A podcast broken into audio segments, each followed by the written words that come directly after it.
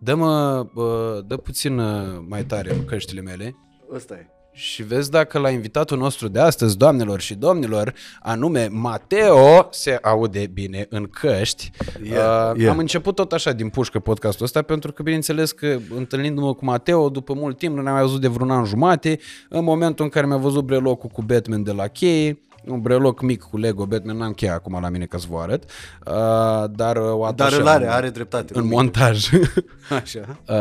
În momentul respectiv a început discuția, pentru că mi-am adus și eu aminte că Mateo, pe lângă Florinel Coman, este singurul om care are tatuaj cu Batman dintre oamenii pe care eu i-am cunoscut. Bine, pe Florinel Coman n-am avut onoarea, dar pe care îi cunosc, adică despre care știu eu că au tatuaje cu Batman, adică sunt mult mai fain Batman decât mine, așa, na, mai are bordea tatuaj cu Jokerul lui Heath Ledger. Da. Nu știu cât e de fan Batman pentru asta, cred că e mai mult fanul personajului sau actorului. Da, e fanul sine. Bordea, da, e cu Joker, e pe partea aia, e la... Am îmbrățișat răufăcătorii.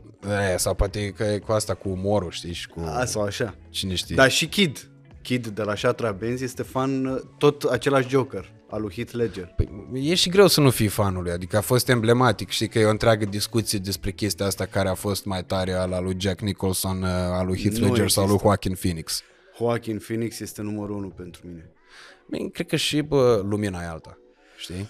Este și un pic mai clasic filmul, și este și un pic mai dramă filmul, dacă vrei. Este, nu e atât de răufăcător, adică îți arată povestea lui, dar ce este frumos la Heath Ledger este faptul că știu că a declarat că este rolul pe care și l-a dorit toată viața să-l joace, știi? Și rolul care, i-a și-a dus într-un fel sfârșitul tragic. Asta e. Dar nu, n-a fost ăla cu Imaginarium of Dr. Parnassus?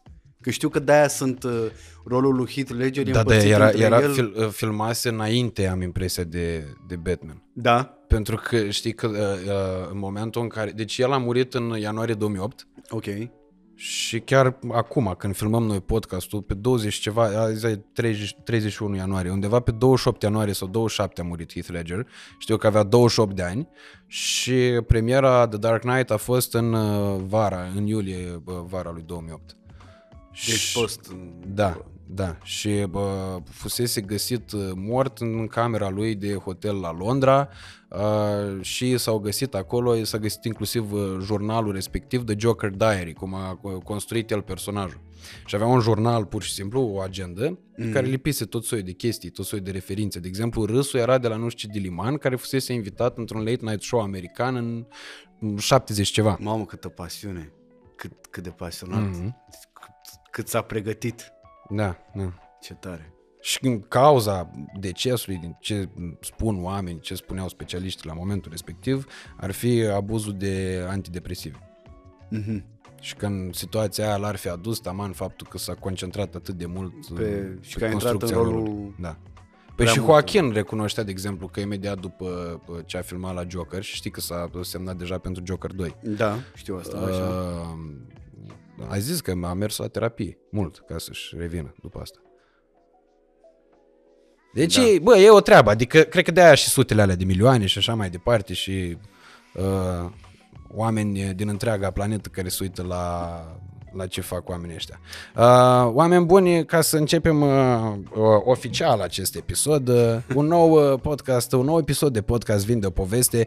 Mateo este unul dintre oamenii dragi mie din această industrie, cum se numește ea în spațiul autohton, carpato-danubiano-pontic, unul dintre artiștii care au reușit ce visează orice muzician din România sau orice interpret, și anume să spargă topuri peste hotare și să ajungă la ascultătorii aia mulți de prin alte părți ale lumii, la care unii dintre noi ne-am uitat doar pe la Haihuin 2 sau pe la Backpack Your Life.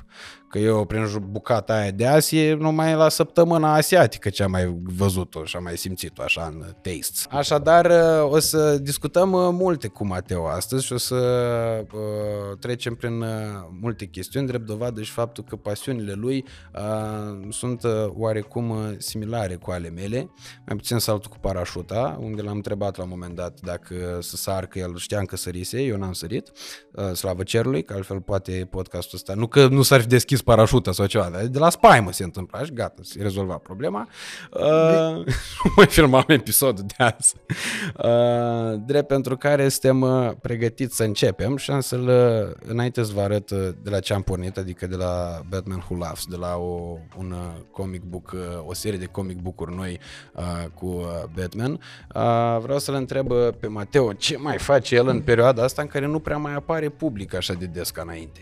Băi, perioada asta m-am concentrat foarte tare pe studio, pe publishing, pe scris muzică și pe ținut vie piesa Panama afară și piesa Constantine, că nu e doar Panama cea care a ajuns afară. Ulterior am mai tras un remake după Constantine, un freestyle, un ceva făcut ce-mi trebuia pentru concerte, care, ce să vezi, după Panama s-a dus. Cumva sunt mai bucuros de faptul că remake-ul ăsta al meu după Constantine a pocnit afară, pentru că e o piesă populară românească și să vezi un continent asiatic că se bucură și la Constantine, la muzică românească, e ceva, adică mie îmi place.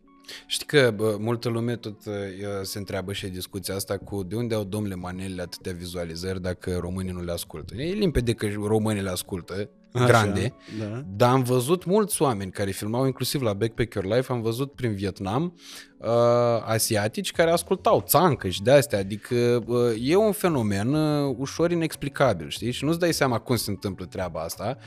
Multă lume caută, dar foarte puțin reușește, adică sunt foarte puțini artiști care să fi spart cu adevărat topuri și într-o zonă atât de îndepărtată, că așa, pot să înțeleg o piesă care ajunge hit și în Bulgaria. Pot să înțeleg o piesă aproape, da. Da, sau în Italia, că s-au mai întâmplat cazuri unde sunt comunități mari de români, în Turcia, că e litoralul plin de români în timpul verii și așa mai departe. Astea pot să le înțeleg. Dar o piesă în limba română, care într-adevăr e super melodioasă, dar nu că n-au mai fost și altele în direcția asta, să ajungă în Asia mi se pare absolut extraordinar. Este timpul. Unul la unul este timpul diferit. Până acum toți colegii mei care au ajuns prin Asia sau prin afară, Ina, Alexandra Stan, Ozon, you name it, Fly Project și așa mai departe, sunt artiști care au gustat hitul într-o perioadă în care internetul nu era atât de sus și la putere. Acum, practic, TikTok-ul, YouTube-ul, faptul că poți să schimbi locația YouTube-ului din telefon, să vezi ce ascultă cei din Vietnam acum pe YouTube, la ce se uită, e o chestie care, din punctul meu de vedere, a rupt toate granițele. Nu mai există românii sau europenii cu muzica lor și asiatici cu muzica lor. Este doar o chestie dacă lansezi piesa potrivită sau dacă lansezi piesa, vezi cărui public sau cărui continent îi se potrivește, știi? Manelele, ca și Panama, sunt muzici vesele. Iar eu acum, chiar recent m-am întors din Cambogia, am avut 2 concerte de revelion acolo, am înțeles un pic mai bine care este motorul, de ce a prins Panama acolo, pentru că e o piesă foarte veselă. Chiar dacă e scrisă minor, mă rog, intrăm în detalii tehnice și plictisitoare, dar ea în fond este o piesă veselă vie. Iar ei, tot ce ascultă acolo, tot este pe veselie, mai puțin baladele care nu cred că există popor fără balade, fără o Andra, fără un holograf, nu există. Da. Nu te numești popor dacă n-ai o baladă tristă, dacă nu plângi puțin de... Da. Și manelele astea, pe vremea când am avut eu turneu în 2018 în China, era, repet, la nivelul internetului și online-ului, care e foarte puternic în Asia, la Nicolae Guță, dar nu mai știu cu ce piesă. Mai auzeam și Nicolae Guță, adică partenerii noștri de la label-ul de la casa de discuri din China mă întrebau, dar știți piesa asta? E al vostru, e Nico... Cum? Nici nu știau să citească. Nu reușea. Este tare rău. Da. Acum nu zic că orice manea o să prindă sau orice piesă... Asta e frumos cu internetul și cu tot online-ul ăsta, că nu mai ești limitat. Acum, în sfârșit, poți să fii artist, să-ți faci piesa în studio, să spui ce vrei tu pe ea, să-ți o construiești, să-ți o șlefuiești așa cum dorești și să o pui acolo, să-ți pui arta în lume, adică pe Spotify, Apple Music, YouTube, oriunde. Și de acolo cineva sau cuiva o să-i placă. Câte vizualizări are Panama pe YouTube? Sincer să fiu, nici mai știu acum. Știu că sunt peste 200 de milioane, dacă ar fi, cred că am ajuns la 300 de milioane deja. Dacă ar fi să adunăm toate repostările, mai sunt user de YouTube, vloggeri asiatici să-i numim, key opinion leader se numesc ei acolo, și majoritatea sunt dansatori care au făcut un întreg tutorial al dansului Panama, cum să faci. Da. Sunt un val la un moment dat, un trend la ei. Da, că ei practic au încercat, ei s-au uitat la videoclipul nostru care e plin de dans, era și era dansatorilor în 2013. Practic nu puteai să ai videoclip fără dansatori, era ultima gâscă, era ultima brichetă din tomberon, dacă nu aveai echipa de dansatori în spate. Și eu cred că care ei, de multe ori era aceeași, care fix aceeași era. Eu pe unii recunosc pe față, știi? Da, adică da. Face al la 10 ani distanță, mă mai întâlnesc cu oameni și zic, bă, de unde cunosc eu pe ăștia? Zic că ăștia apăreau prin videoclipuri, nu cumva erau dansatorii? Ba da! Erau pe postul de dansator, da. Da, pe la Antonia, pe la toată lumea, Alex Delia. Aceeași erau, ești nebun, la un moment dat aveau dansatorii mai multe concerte decât noi artiștii. Că dacă apărea un videoclip mergeau și la concert. Pe aceea și luai și la concert. Erau o mână de dansat, o mână. Erau destul de mulți. Erau și mai ieftini decât instrumentiștii. Da. Da, și era și mai comod. Că pe un instrument, pe un dansator nu trebuie să-l acordezi, nu trebuie să-l bagi în priză. Îl pui pe scenă și el dansează. O coreografie pe care și-o face pe loc sau o studiază de dinainte sau nu. Și talentați. Da. Că de asta se duceau și de la mine, la Antonia, la Venom. A fost și fenomenul ăla, că era Dansez pentru tine în perioada respectivă. După aia s-a făcut tot ceva cu dans pe la Antena 1, când au plecat Mona Segal și Gașca din Pro TV spre Antenă. Uite cine dansează a fost la Pro TV în 2017. Cum se chema, mă? Nu mai știu. Era după Bailando con le Stele. Dansează printre stele. Așa, bravo. Da. Mamă, ce memorie ai! Și prezenta Brenciu și în Camera Verde era Victor Slav cu încă cineva, cu o duduie, nu mai țin minte cine, nu vreau să jignesc nimic. Da, dansatorii din baletul Pro TV erau aceiași din clipul Panama. Da, era baletul Edi Stancu, da. După aia și-a mai făcut Rengle, nu știu ce trupă de asta de dans. Și era o întreagă industrie pe zona asta de dans. Era super căutată. Era o întreagă mafie, ești nebun la cap. Mafie cu ghilimelele de rigoare. Da.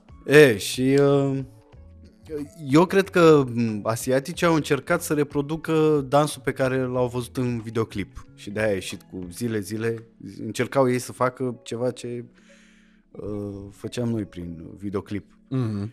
Și a făcut cineva dansul ăsta, copia asta de dans, și ăla de fapt s-a viralizat. Noi aveam coreografie pe Panama în show-urile din țară și la primele show-uri din Thailanda și China, și la un moment dat am stat noi să ne gândim, bă, dar nu suntem noi fraieri că nu copiem noi dansul de pe TikTok și să-l facem pe ăla pe piesa noastră, în loc să-l facem pe ăla alambicat al nostru, contemporan, și mai aveam noi pe acolo.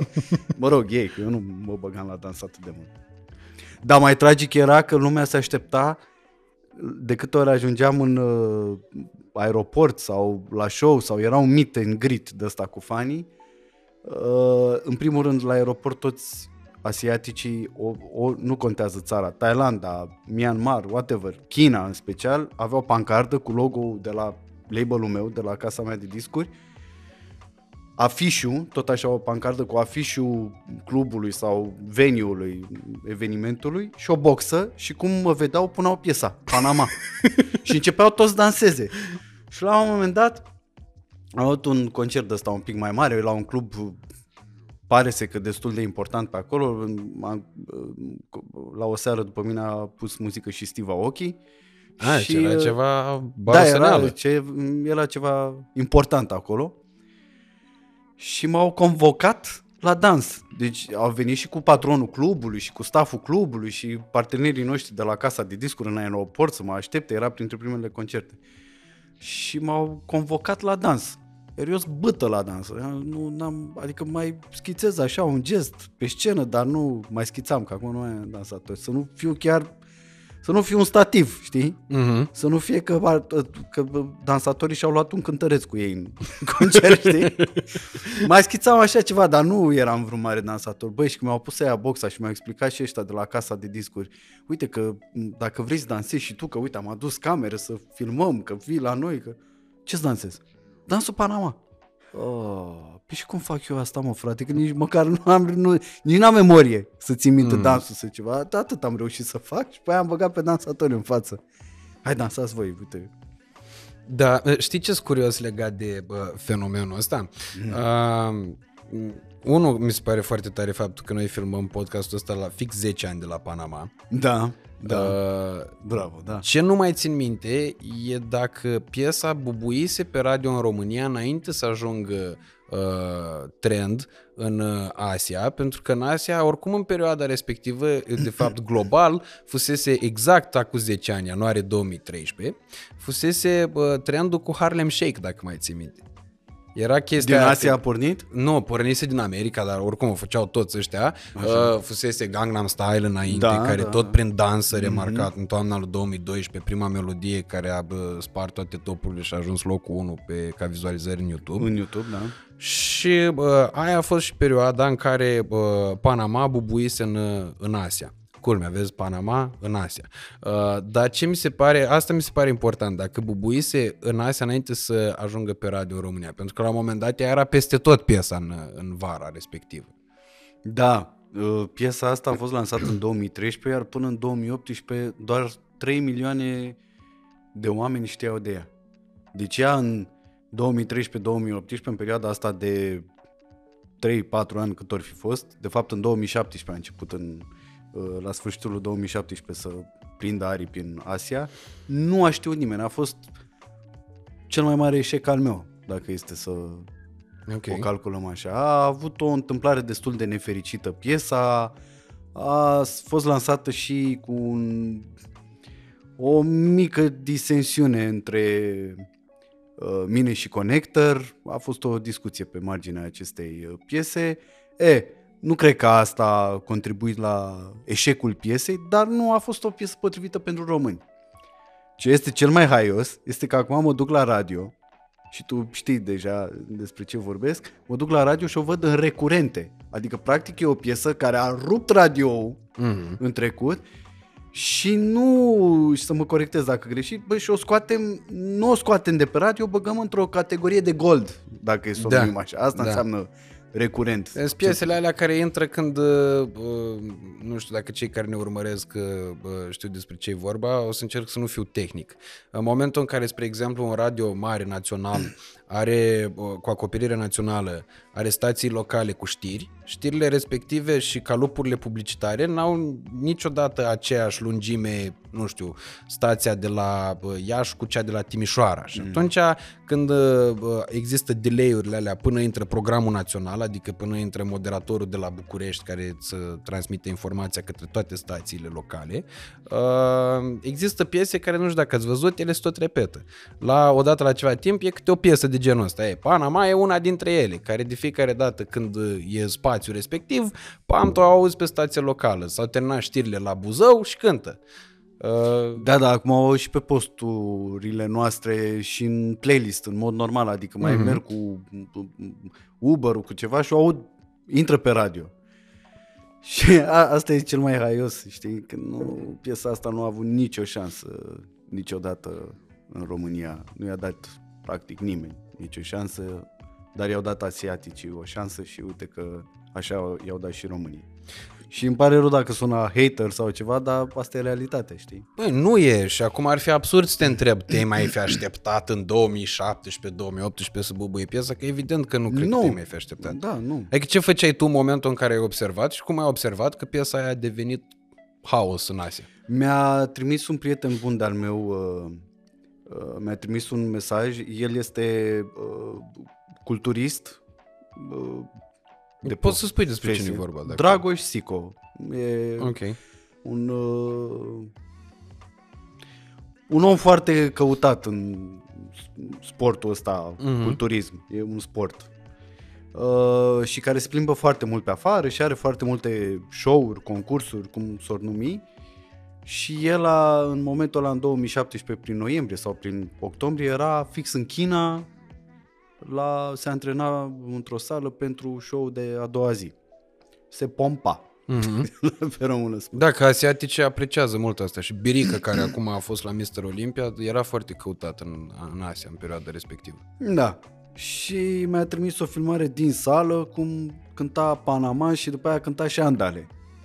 Așa, da, Andale, bă, da, aia era mai cunoscută în România. Da, Andale. Aia a fost pe radio, aia a fost nenorocire cu ea aia. Și acum e, bine, acum bună Mărio că am îngroapă pe Andale la concerte, nu prea. Da, da, da. Eu sora aia mai uitată. Un pic, e bună Mărie. E preferata lor. Și mi-a trimis filmare, zic, a, ce tare, mișto, internet. Cine știe ce român, ce diasporă românească o fi și prin China, pe acolo, pe acolo prin China. Și după aia, la ceva timp, am început să văd comentarii la Panama, dar nu m-a întrebat cum am intrat și cum...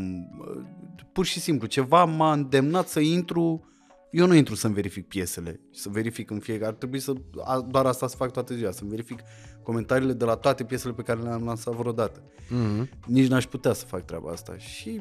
Ceva m-a îndemnat să intru pe YouTube, să intru, să mă mai uit la Panama, să văd, să mai mângâi puțin eșecul ăla, știi, de Panama. Și am văzut în primul rând că deja avea cu 1 milion peste, față de ce știam eu rândul trecut.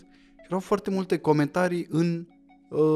caractere asiatice. Da, erau în caractere thailandeze. Ok. Le-am recunoscut. Mie îmi place foarte mult să mă uit la caractere și la fonturi. Păi și tu știai diferența între cum scriu tailandezii și cum scriu chinezii? Da. Și acum o știu. Și o știu între toate statele asiatice, recunosc. Înseamnă că ai atras-o pe asta.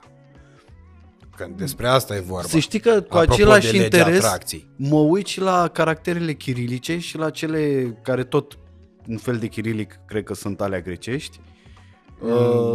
Chiar dacă nu chiar, da, seamănă, dar nu se seamănă, dar nu răsară, da.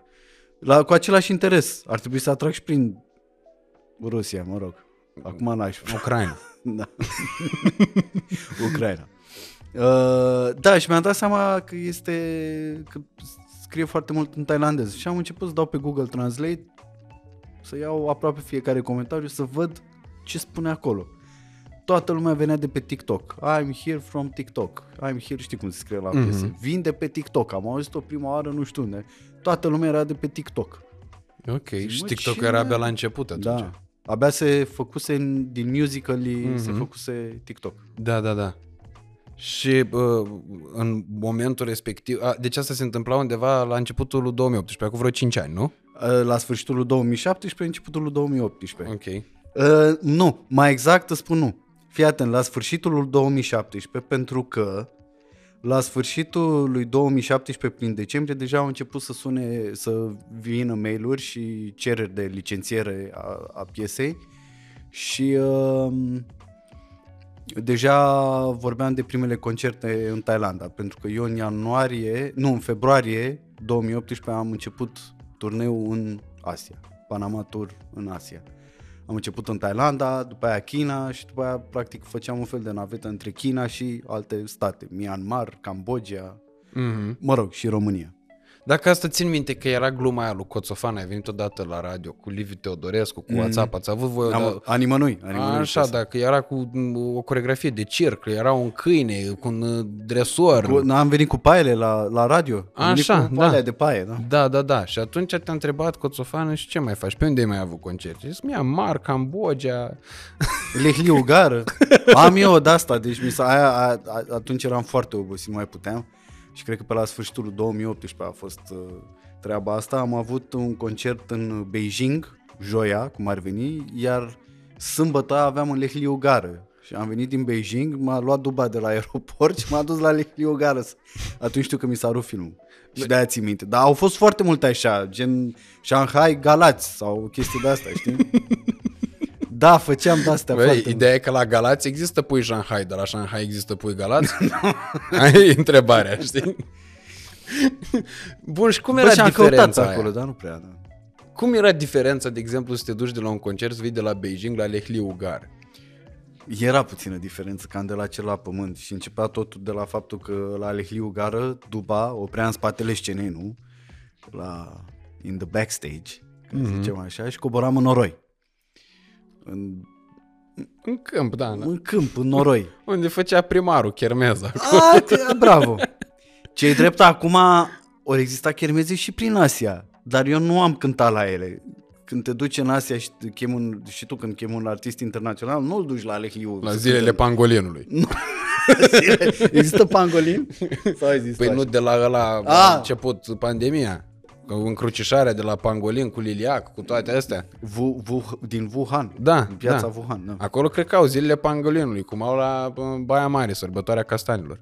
Acum am fost în Cambogia, ți-am zis, de Revelion, și primul concert a fost n-a fost în capital, a fost într-un orășel de lângă, într-un fel de Ilfov, din câte am înțeles eu, dar la modul gen festival, adică ei merg acolo, nu cred că merg pe zilele orașului, ei merg pe festival, totul e festival, scenă mare, lumini, proiectoare în spate, să-ți pui visual și tu dacă ai, front of house, adică foarte bine organizat, dar în noroi. Okay. Adică scena era pe un câmp, bălți cu noroi, cu toate alea, cu băieții care dormeau sub scenă. Era un soi de Electric Cambogia. Electric Cambogia. Nu, Electric Rădăuți. Băi, și tu în tot timpul ăla, dacă tot aveai atât de multe concerte în Asia și erai oricum atât de obosit, de ce te mai interesa să mai ai concerte în România? Pentru că eu sunt un patriot și un naționalist până la capăt și eu consider că nu trebuie să neglijezi țara care te-a crescut și care te-a aplaudat atâta timp pe scenă. Acolo am o piesă, aici am avut amândoi, am avut Push It, prima piesă, Andale, Bunămărie, toate piesele astea au fost îmbrățișate și ascultate de români și făcute mari de publicul românesc, nu de mine. Eu doar le-am făcut, ei au făcut toată treaba mai departe, știi? Fanii românești, români. Și atunci mi s-ar părea un pic cam de porc, știi, să încep să refuz concerte în țară sau să le refuz pe toate din țară ca să mă duc în Cambogia sau în China să cânt doar acolo, știi? Financiar bănuiesc că e mult mai convenabil un concert în Asia decât un concert în România. De 20 de ori mai convenabil. Okay. Adică de 20 de ori, mult. Și ca stare, și ca experiență, și ca faptul că te simți cu adevărat artist acolo. Adică gândește-te că aici, uite, am avut un concert la, mai știu, Lugașul sau ceva la modul ăsta. Erau unii într-un colț, criță, morți de beți erau trozniți bine. Hai bă, Mateo, urcăm... Mătii pe scenă. Se zice? Da. Hai, dar urcă morții mătii pe scenă odată, știi? Acum dacă nu-ți place, pleacă și te întorci la manele. Nu e nicio problemă, dar acum să-l înjuri pe artist e cam de porc, așa, știi? Cam de... Păi asta e pentru că e gratis, de-aia. Bravo. Aici mi se pare problema principală, știi? Că am tot avut tentativa asta de a avea discuții cu artiști români care au mai fost pe la podcast și să-i întreb, zic, boss... Totuși chestia asta cred că pornește și de la artist, pornește și de la public, că publicul trebuie să aibă o anumită înclinație spre a asculta un anumit gen de muzică și spre a respecta artistul de pe scenă, că situații de astea s-au tot întâmplat, dar dacă te uiți unde s-au întâmplat, nu s-au petrecut niciodată la sala polivalentă sau la sala palatului. Unde s-a plătit bilet. Exact. No. S-a întâmplat la zilele comunei nu știu care, unde din bani publici, primarul mai face o chermeză, mai face un parandarăt cu un organizator de evenimente, că în sfârșit a început și DNA-ul să mai intre peste toate treburile astea, că eu sunt convins că nu artistul câștigă din parandarătul ăla. Nimic, da. Nu are nimic de câștigat. Artistul e fericit că are cântări și că cântă. Că, iertați-mă. Și că își promovează piesele. Că e o modalitate de... După, următoarea întrebare a ta logică este, dar de ce mergi la chestii gratis? Pentru că... Da. Nu poți, trebuie să câștigi banii de undeva, pentru că zilele orașului sunt mai multe decât festivalurile. Exact. Sau concertele pe bilete.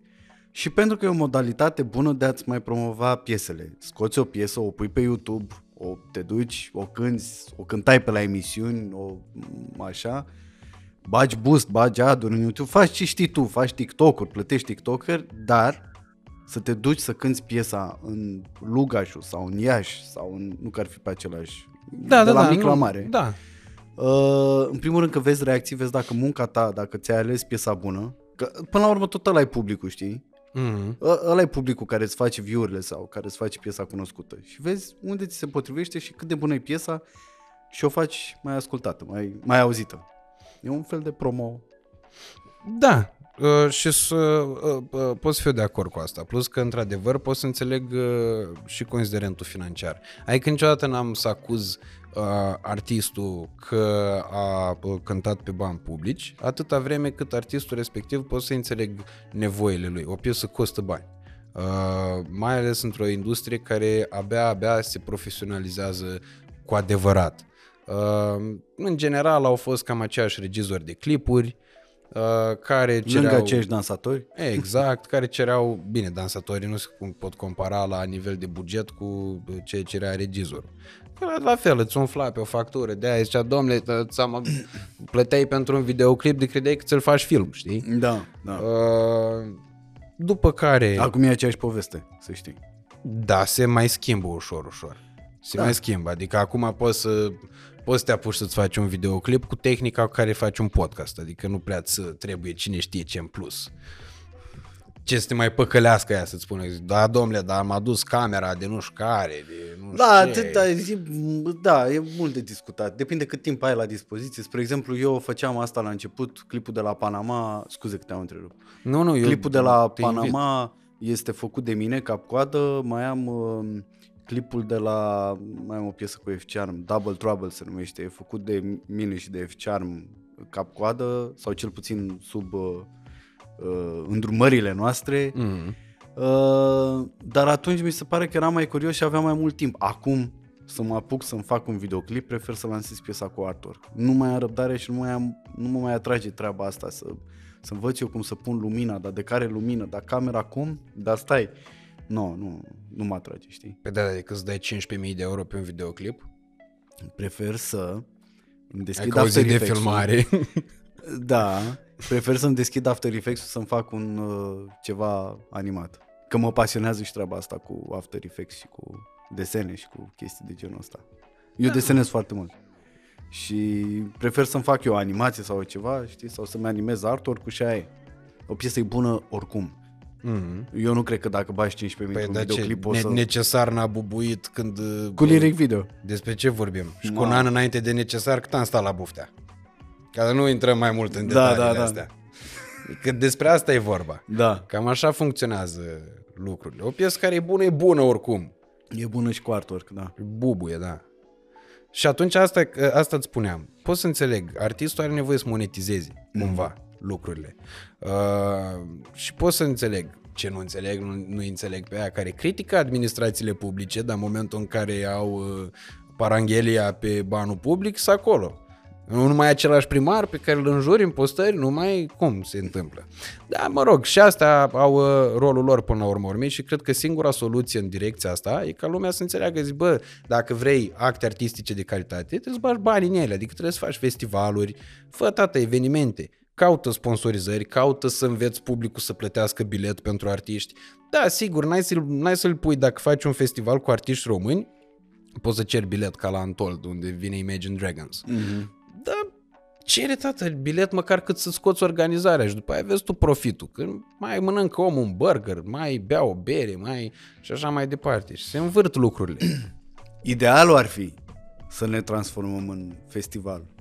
Idealul ar fi, pentru că mie asta cu festivalul sau cu bilete, în primul rând, pe lângă educarea publicului, mie mi se pare că este o... Cum să-i zic, mă? Poți să vezi pe unde ești tu ca artist. Adică dacă eu fac acum un bilet, poți să-ți vezi valoarea adevărată. Valoarea și nu doar financiară. Dacă fac un concert acum pe bilete, câți vin? Vin 10 inși sau vin 100 de inși? Dacă pun 50 de lei biletul sau 100 de euro, cât îmi cumpără? Noi, mulți dintre noi artiștii, nu știm exact care ne e valoarea. Bă, cât de mult trebuie să stau în studio să muncesc, cât de mult trebuie să mă focusez pe cariera mea, cât de mult trebuie să mai pun, să mai fac postări sau să caut piese mai bune. Că primarul sună.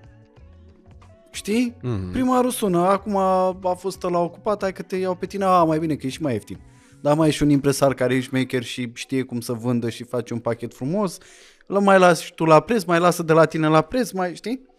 Dar eu nu știu care mi-e valoarea. Eu nu știu dacă mai sunt fresh, și nu zic neapărat de mine, zic de artist. Nu știu dacă mai sunt fresh, dacă muzica pe care o fac mai este de actualitate, pe placul publicului. Poate e o muzică mult prea nouă, știi? Mm-hmm. Pentru publicul românesc.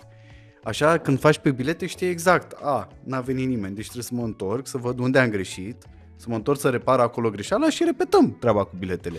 A, uite că au venit cu nu știu câți în plus sau chiar au venit câțiva. Tot nu-i satisfăcător. A, mă iau, mă întorc, mă analizez și așa devin mai bun. Mm-hmm. Bine, plus că acum ar mai putea să fie indicatorul internetului, că atâta vreme cât muzica ta în continuare face cifre pe online, mi se pare că e clar că e ascultată, adică... Da, dar vezi că și cu... Da, e un indicator bun, dar indicatorul internetului e... Lumea funcționează după trenduri, știi? La internet e music on demand, cum e Netflix-ul video on demand, este internetul e music on demand. Vreau să ascult piesa nouă a lui Mario, dar pe la jumătate mi-am adus aminte că de fapt vreau să ascult un drum and bass sau o manea sau ceva, știi? Și dau stop, e efectiv, nu știu dacă e un indicator atât de bun, că este după cheful ascultătorului și ascultătorul, eu mă văd pe mine, mă uit la review-uri foarte multe, la podcasturi și dacă la un moment dat mi se năzare, am chef de altceva, pun pe pauză ăla, schimb, ascult ce vreau să ascult și pe aia, eventual mă mai întorc la treaba aia. Internetul nu contorizează. Da, asta mi-am dat și eu seama ca și consumator, într-adevăr, dacă, de exemplu, ascult muzică sau urmăresc chestiuțe destul de scurte ca și durată de timp, am tendința de a le schimba sau de a sări prin recomandate, sar de la una la alta. Bravo, da. Mă uit la un review cu mașini, mi-apare o manea, dau click pe ea, pac, după care mă duc la un vlog de-a lui Dorian Popa, bine, ăla oarecum mi-a creat obiceiul de consum, pentru că mă uit în anumite momente ale zilei. Muzica, în schimb, nu mi-a creat niciun obicei de consum, adică ascult muzică în momentul în care vreau să mă deconectez, dar sar într-adevăr de la una la alta. Adică mă uit că ascult Metallica și după aia cântă țancă. Mi se pare ceva incredibil dacă stau să analizez real toată situația. Dar depinde și de starea în care te duci, știi? Dacă vrei, nu știu, sper să nu greșesc, cred că este tot o chestie gratis. Adică omul ăla, în afară de faptul că plătești un abonament la Spotify sau la YouTube Premium, el nu face ceva pentru tine ca artist. El plătește un abonament să aibă acces la toată muzica de pe fața pământului, ca să o schimbe când vrea el, cum vrea el, de câte ori vrea el. Să o lase să dea play, să pună pe mute sau să dea căștile jos și aia doar să cânte acolo. Omul de asta plătește un abonament, să facă ce vrea el de banii aia, știi? Deci practic și acolo eu nu știu valoarea exact. Repet, pot să intru într-un playlist sau pot să intru să primesc niște stimuli doar că sunt într-un playlist, dar omul ăla de fapt, omului ăluia de fapt să nu-i placă muzica mea, știi? Și să mă asculte doar că sunt în playlist. Așa, când am un concert, omul ăla vine special și plătește un bilet pentru mine și pentru ceilalți doi colegi cu care mai sunt în festivalul respectiv sau în evenimentul respectiv. Dar omul ăla face un gest pentru mine, își rupe din portofelul lui și rupe, crede-mă, că psihic dă ceva de la el pentru tine, el vrea să vadă ceva. Dacă apucă să scoată banii din portofel, să-i pună pe masă să ia un bilet, înseamnă că are ceva cu tine, îi place lui, ceva ai făcut bine. Vorba lui Hagi, ceva am făcut bine. Bine, aici dacă ești reascultat, cred că și aici contează, știi? Da. Că uite, spre exemplu, am descoperit o treabă și chiar vă și recomand tuturor celor care și-o fați. Am descoperit muzică de drum, știi? O chestie foarte mișto, niște artiști pe care îi știam, adică auzisem de ei, dar de un an de zile ascult în loop, în continuu. E Robert Cristian, are un canal de YouTube foarte șmecher și a bubuit mult în afară, s-a dus cu Sony Flame. Da, știu. Bă, și Best of 2021, tot îl aștept pe ăla, Best of 2022. La ăla are o compilație vreo 30 ceva, 40 de minute. Aia dacă o asculți în loop, păi da, până la urziceni n-ai nicio treabă. Nu știi când ai ajuns. Da, nu mai simți aglomerația, nu mai simți nimica. Nu te mai ia oboseala, nu te plictisești, nu nimic. Foarte mișto chestia asta și eu tot revin la ea des. Și atunci stau și mă gândesc că, bă, totuși există obiceiuri de consum formatic. Bă, există obiceiuri, dar până să ajungi la obicei este ce vorbeam noi mai devreme, cred. Adică, cred că tu ai ajuns la obicei pentru că îți place ceva și cumva ești un soi de fan al lui Robert Cristian. Îți place ce îți livrează acel om, Robert Cristian. Și atunci te întorci la el și practic e un fel de serviciu de fan. Și cred că mai e o chestie cu ce asociezi muzica, știi? Sau așa. Pentru că, de exemplu, dacă îmi spui de ești bună Mărie, eu o să-mi aduc aminte din momentul în care a fost lansată piesa aia, în 2017, în vară, mai-iunie undeva acolo ați lansat. Mamă, ești enciclopedie, nu tu știu eu Woody. Da. Da? Dar cum, tu de ce le știi pe toate astea? Că le rețin fără să vreau. Dar fac conexiuni. Woody avea o gagică, Mara, era colegă cu mine la facultate. Mara, da. Da, în perioada respectivă. Ha. Și atunci gândește că eu eram super impactat de fenomenul facultății în viața mea, pentru că simțeam ratarea cum bate la ușă. Nu din cauza facultății, ca să nu ne înțelegem greșit. Adică nu vreau după aia să-mi sară lumea în cap, zic că te promovează lipsa școlii. Cultura. Da. Nu despre asta e vorba. Pur și simplu eram într-un loc greșit pentru mine. Eram poate la facultatea nepotrivită și mediul poate nepotrivit. Dar aveam o perioadă groaznică, adică știam că o să mă exmatriculeze, știam că nu o să mai îmi dea părinții bani să mai stau în București și așa mai departe. Știi, îți vedeai sfârșitul cu ochii. Da, am văzut piesa aia, deci eu prima dată am ascultat-o în tren, eram în clasa a doua, trenul prieteniei, București-Chișinău.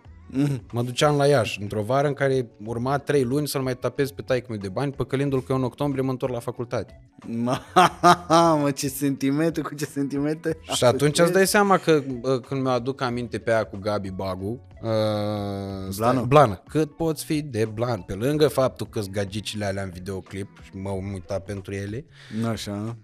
Ai lansat-o în vara al 2019, când făcuse și eu primii bani mai serioși, că semnasem cu moldoveni la canal. Normal că dacă vreau să ascult Mateo, doar nu ascultau pe aia cu Udic, mă enervez. Mi-aduc aminte de trenul ăla, băi, leu, nasol. De fapt, de misiunea ingrată pe care o aveai, să te duci să mai tapezi pe tatăl tău. De... Facultate, oh, fuck. Da, și atunci îți dai seama că pentru mine așa funcționează chestia și cred că pentru mulți oameni funcționează așa, dacă stau bine să se gândească la, bă, de ce aleg eu să reascult muzica aia? De ce aleg să mă tot reîntorc la piesele cu pricina? Că o asociez cu, da.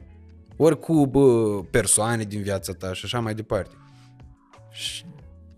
M-am întâlnit acum recent la sală cu un băiat, cred că e puș, nu știu, cred că are 20 de ani, ceva la modul, și mi-a zis, tu ești Mateo, nu? Da. Băi, piesa asta a ta acum, amândoi asta de-o ai tu. Hai, m-a ajutat să trec peste despărțirea de-am avut-o de Crăciun cu gagică mea. Zic, piesa asta, stai că, ok, îmi pare rău pentru tine și gagică ta, dar piesa asta a mea, da, asta de-o ai tu acum, cu amândoi. Bă, cât de adevărat spui tu acolo. Ok, bun. Deci de aici morala e că om asociat cu ceva, despărțire de Crăciun. Da, e trist. E trist. Și e trist și dacă e vesel. Tu conștientizezi că e bine. Da. Dar vin colindele, toate astea. Sună în cap. Plus că de Crăciun e științific. Se adună toate frustrările și toate neajunsurile în capul unui om. Ies din subconștient tot ce ai adunat pe parcursul anului. Și mai ales dacă ești singur de Crăciun, ai belit-o dacă ești singur de Crăciun. Îți ies la lumină toate negativitățile alea toate. Da. Și a doua morală a poveștii este faptul că, pe lângă faptul că internetul ne-a distrus granițele, ne-a distrus și timpul. Nu mai există timp. Iată Panama, iată amândoi și cred că acum recent iată și Andale cum încep să aud pe TikTok din ce în ce. Am făcut noi atunci la Buftea. Acum am adus aminte și de aia, da. Făcusem, da. Și acum o tot aud, nu știu, e piciuită, mă tot taghează lumea în tot felul de TikTok-uri și o aud cum sa și ta. Cum, da. Da. Că acum mi-aduceam aminte versurile. Era cu cea, te simțeam în privire, andale, aia, nu? Da, gata. Te citeam în privire, andale, boi, andale, ne căutam iubire. Da, băi, da. Aia a fost în 2014, dacă nu mă înșel. Nu, un an după Panama. Sau 2015? Nu, 2014, cred. Nu pot să te contrazic pe tine la cariera mea, să te contrazic eu pe tine. Era perioada în care rebubuise muzica românească. Scosese Oana Radu aia cu What can I do? Da. Muzica românească în română, la asta mă refer. Nu, să știi, aici te contrazic. În 2012 a început să bubuiești. Vara nu dorm, da. Vara nu dorm. Și minim 2. Minim 2, a ta, Corina. Da, da. Așa. Și la început am fost eu cu amândoi și cu Holograf. În primul rând toate erau reggae. Era și reggae ca antrenor la Steaua de asta. Da, și dacă fotbalul nu ne mai dictează viața. Exact. Apoi cine? Trăiască Ana Maria o viață. Acum ne dictează manelele. Nu și-a făcut ăla tatuaj cu fața ei sau cum era? Da? Nu și-a făcut Dani Mocanu tatuaj cu fața la Ana Maria Prodan? A, pe stai, fața Anei Maria Prodan. Sau, nu știu, am văzut niște TikTok-uri, ceva, legătură ceva acolo. A, nu-mi permit să intru atât de adânc. Da, nu știu, am văzut și eu chestii cu Dani Mocanu și cu... Dar nu știu exact care, mă rog. Sincer să fiu, nici nu-mi dau seama care sunt satire și care sunt caterinci și pe care ar trebui să le iau în serios. Știi că vezi multe chestii de-astea.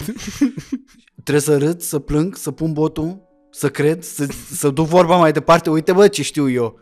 Sau o să râdă lumea. Hai la Bran să-l vedem pe Elon Musk. Hai, uite, spre exemplu. Trebuie să pun botul sau nu? A fost sau nu a fost? Mă rog, știu când a fost. Acum. Nu? Da, mă, da. Sau de-aia râdeți de mine că de fapt a fost și sunt ultima zgâscă. Vezi? Aoleu. Dar multe de-astea sunt manevre, mă, speciale. Adică eu am observat chestia asta. Manipulare. Da, bine. De alea pentru public care pune botul, știi?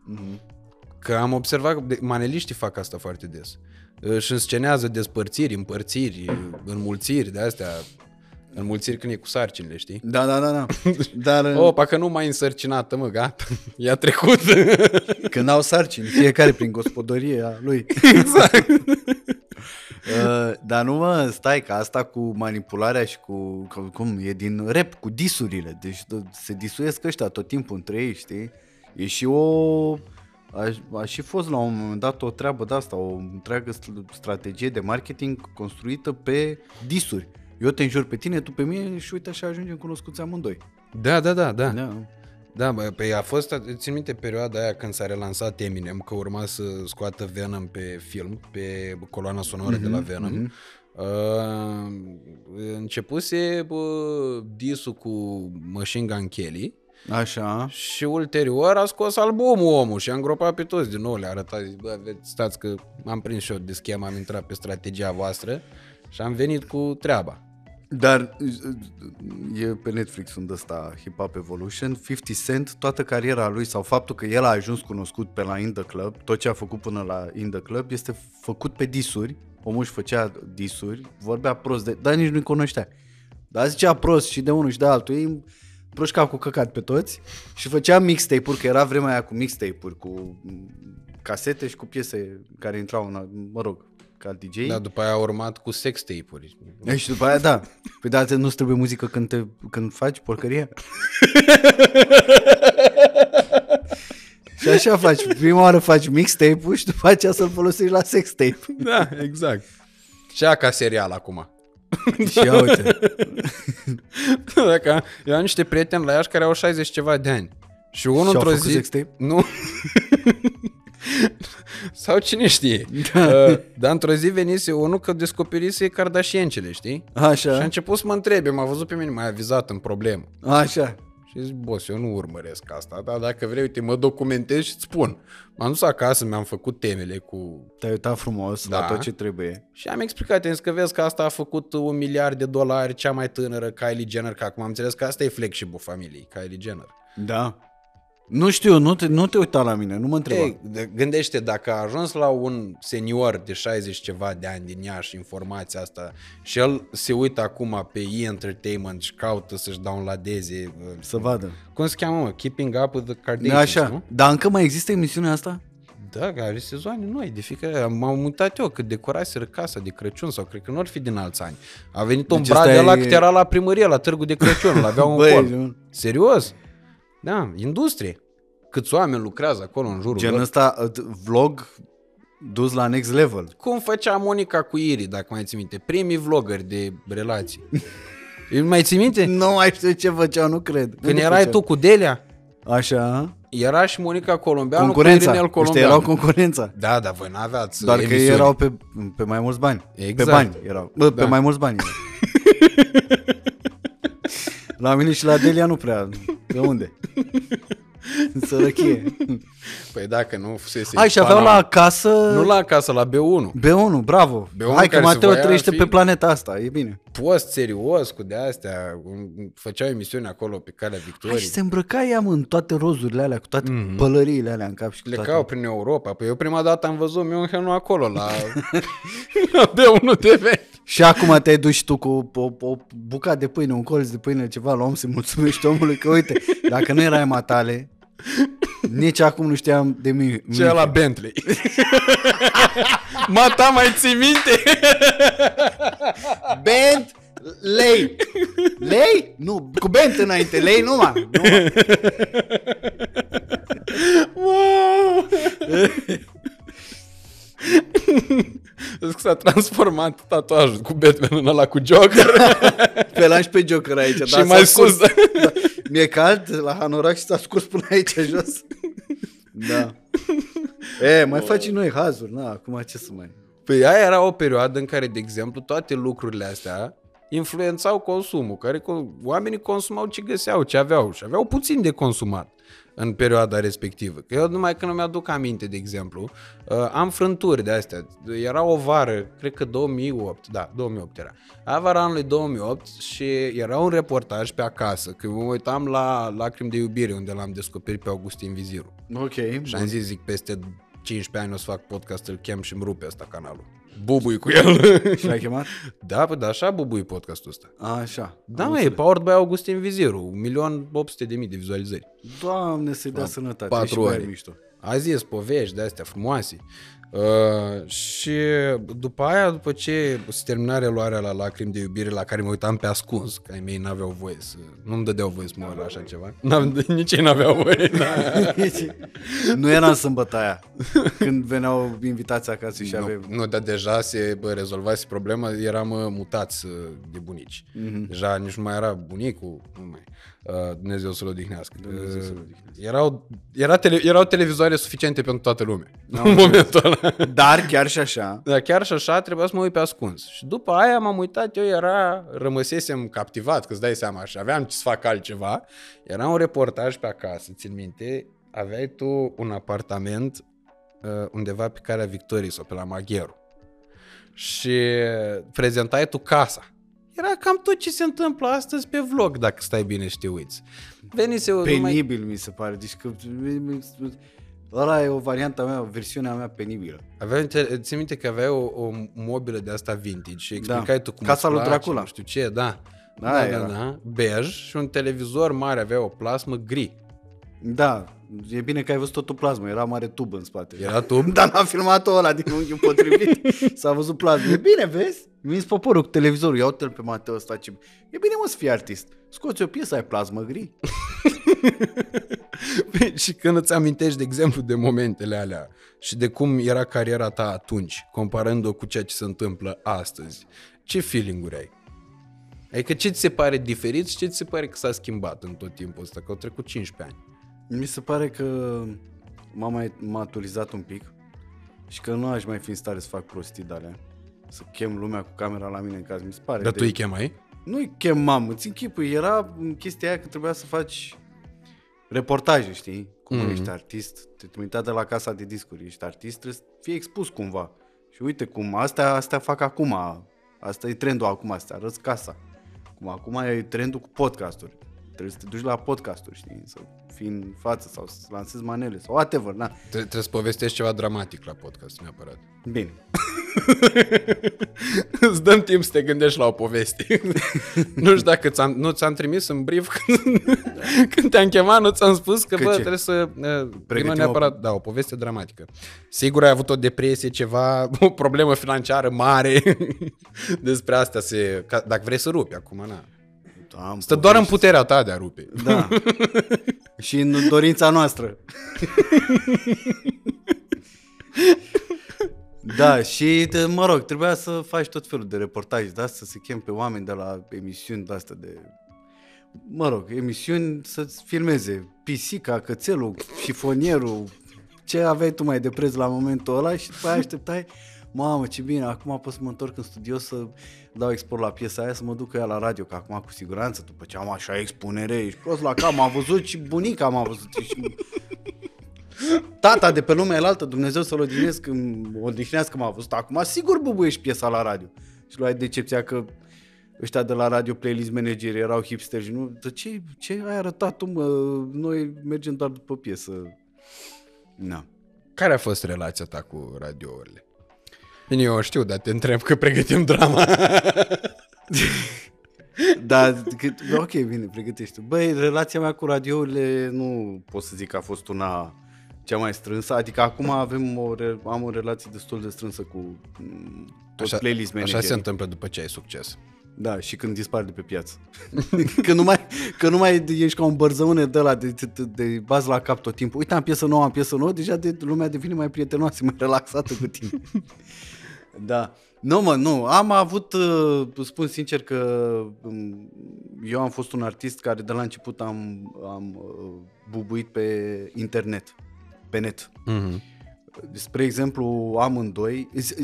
Piesa care mi-a intrat din prima pe radio este Push It, dar nu pot să zic că o piesă în engleză care a fost lansată fix la finalul pieselor în engleză. Mai eram doar eu și Smiley cu Dead Man Walking, cu piese, singurii români cu care cântau în engleză pe radio. Mm-hmm. Și aia mi-a intrat pe radio, dar nu pot să zic că a fost un hit foarte mare, aia practic mi-a făcut loc pe radio. Amândoi, în schimb, este o piesă cu care m-am dus timp de un an pe la toate radiourile. Am o piesă nouă, uite, după Push It. Am o piesă mișto, amândoi, zic ceva acolo. Toată lumea zicea că e cea mai mare porcărie pe care a auzit-o vreodată. Și toată lumea, pentru că, probabil că vedeau ceva, le păream simpatic sau ceva, mă trimiteau totuși în continuare în studio, mai lucrează la piesă. Și vedeam că își dau interesul și că își pun sufletul acolo pe tavă și încearcă să găsească, ce-o fi prost la piesa asta? Toba, versurile, artistul, ceva e prost la piesa. Și încercam cu toți în ședințele de ascultat piesa amândoi, ne dăm seama ce este prost la piesă și cum mă trimiteau în studio să mai lucrez la ea. Piesa aia, ideea este că piesa aia a ajuns pe undeva pe la 20 ceva de variante. Ok. Text nou, orchestrație nouă, vibe, altă stare, a fost și reggaeton la un moment dat amândoi, a fost și o piesă mult mai lacrimogenă, a fost o piesă doar pian, toate variantele. Ca într-un final de Crăciun, ca să vezi, cu băiatul de la sală, de Crăciun m-am enervat și am lansat-o. Am zis, piesa asta nu o să intre în vecii vecilor pe radio, nimănui nu-i place. Zu zice că e porcărie. Pro FM zice că e, îmi place de tine, dar piesa asta e de căcat rău de tot. Dacă o zici Zu că e porcărie, noi n-avem bani de studii, zice și noi la fel.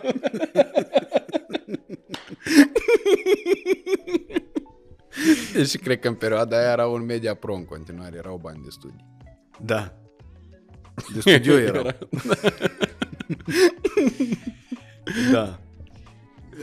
Și mă rog, m-am întors în studio, mi-am făcut o animație ceva în After Effects, nu neapărat că eram eu pasionat în perioada aia, dar n-aveam bani și trebuia să fac și ceva, sau nu l-am zis doar cu un și am pus de Crăciun sau înainte de Crăciun pe YouTube și în ianuarie am primit telefon de la radio Zu.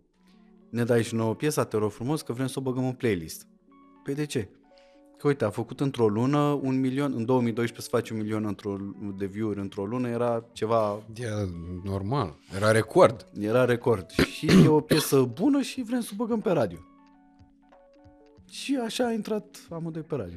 Au băgat-o Zu, primii. Și după aia, da, se rezolvă. După aia toată lumea, da. După aia o bagă și restul. Așa e de obicei. Da, cam așa e. Da. Efectul de turmă. Băi, e o chestie mișto, știi? Faptul că tu în continuare ai crezut în ea și ai postat-o. Da, o lucrasem, plătisem ore de studio. Trebuia să fiu cel mai mare prost. Să nu te mire, fapt. Eu știu o grămadă de oameni care s-au lăsat descurajați. Și nu mă refer doar la artiști aici. Știu o grămadă de oameni care lucraseră la ceva mult timp, s-au lăsat descurajați și n-au mai scos ceva demențial. Și au făcut alții după un timp. Ceva poate mai puțin bun decât ce au făcut ei, dar au rupt cu treaba aia. E și felul tău de a fi și cât de fragil ești. Sau cât de multă încredere în tine ai. Dar recunosc că eu mi-am cultivat încrederea în mine. Mm-hmm. Adică perioada de care spun e, și acum mai am probleme de lipsă de încredere în sine. După atâta timp? Și după atâta timp am probleme și nu doar în muzică sau în studio sau așa. Mai am niște mici chestii. Am învățat eu niște punchline-uri, am învățat un șablon cum să mă descurc și ce să zic și care să mă facă pe mine să mă simt confortabil. În așa fel încât să nu bag în seamă lipsa de încredere sau în sine. Asta mi se pare tare, adică tare. Mi se pare nașpa că ai momente în care te gândești la lipsa încrederii. Dar cred că asta ne face oameni, adică nu cred.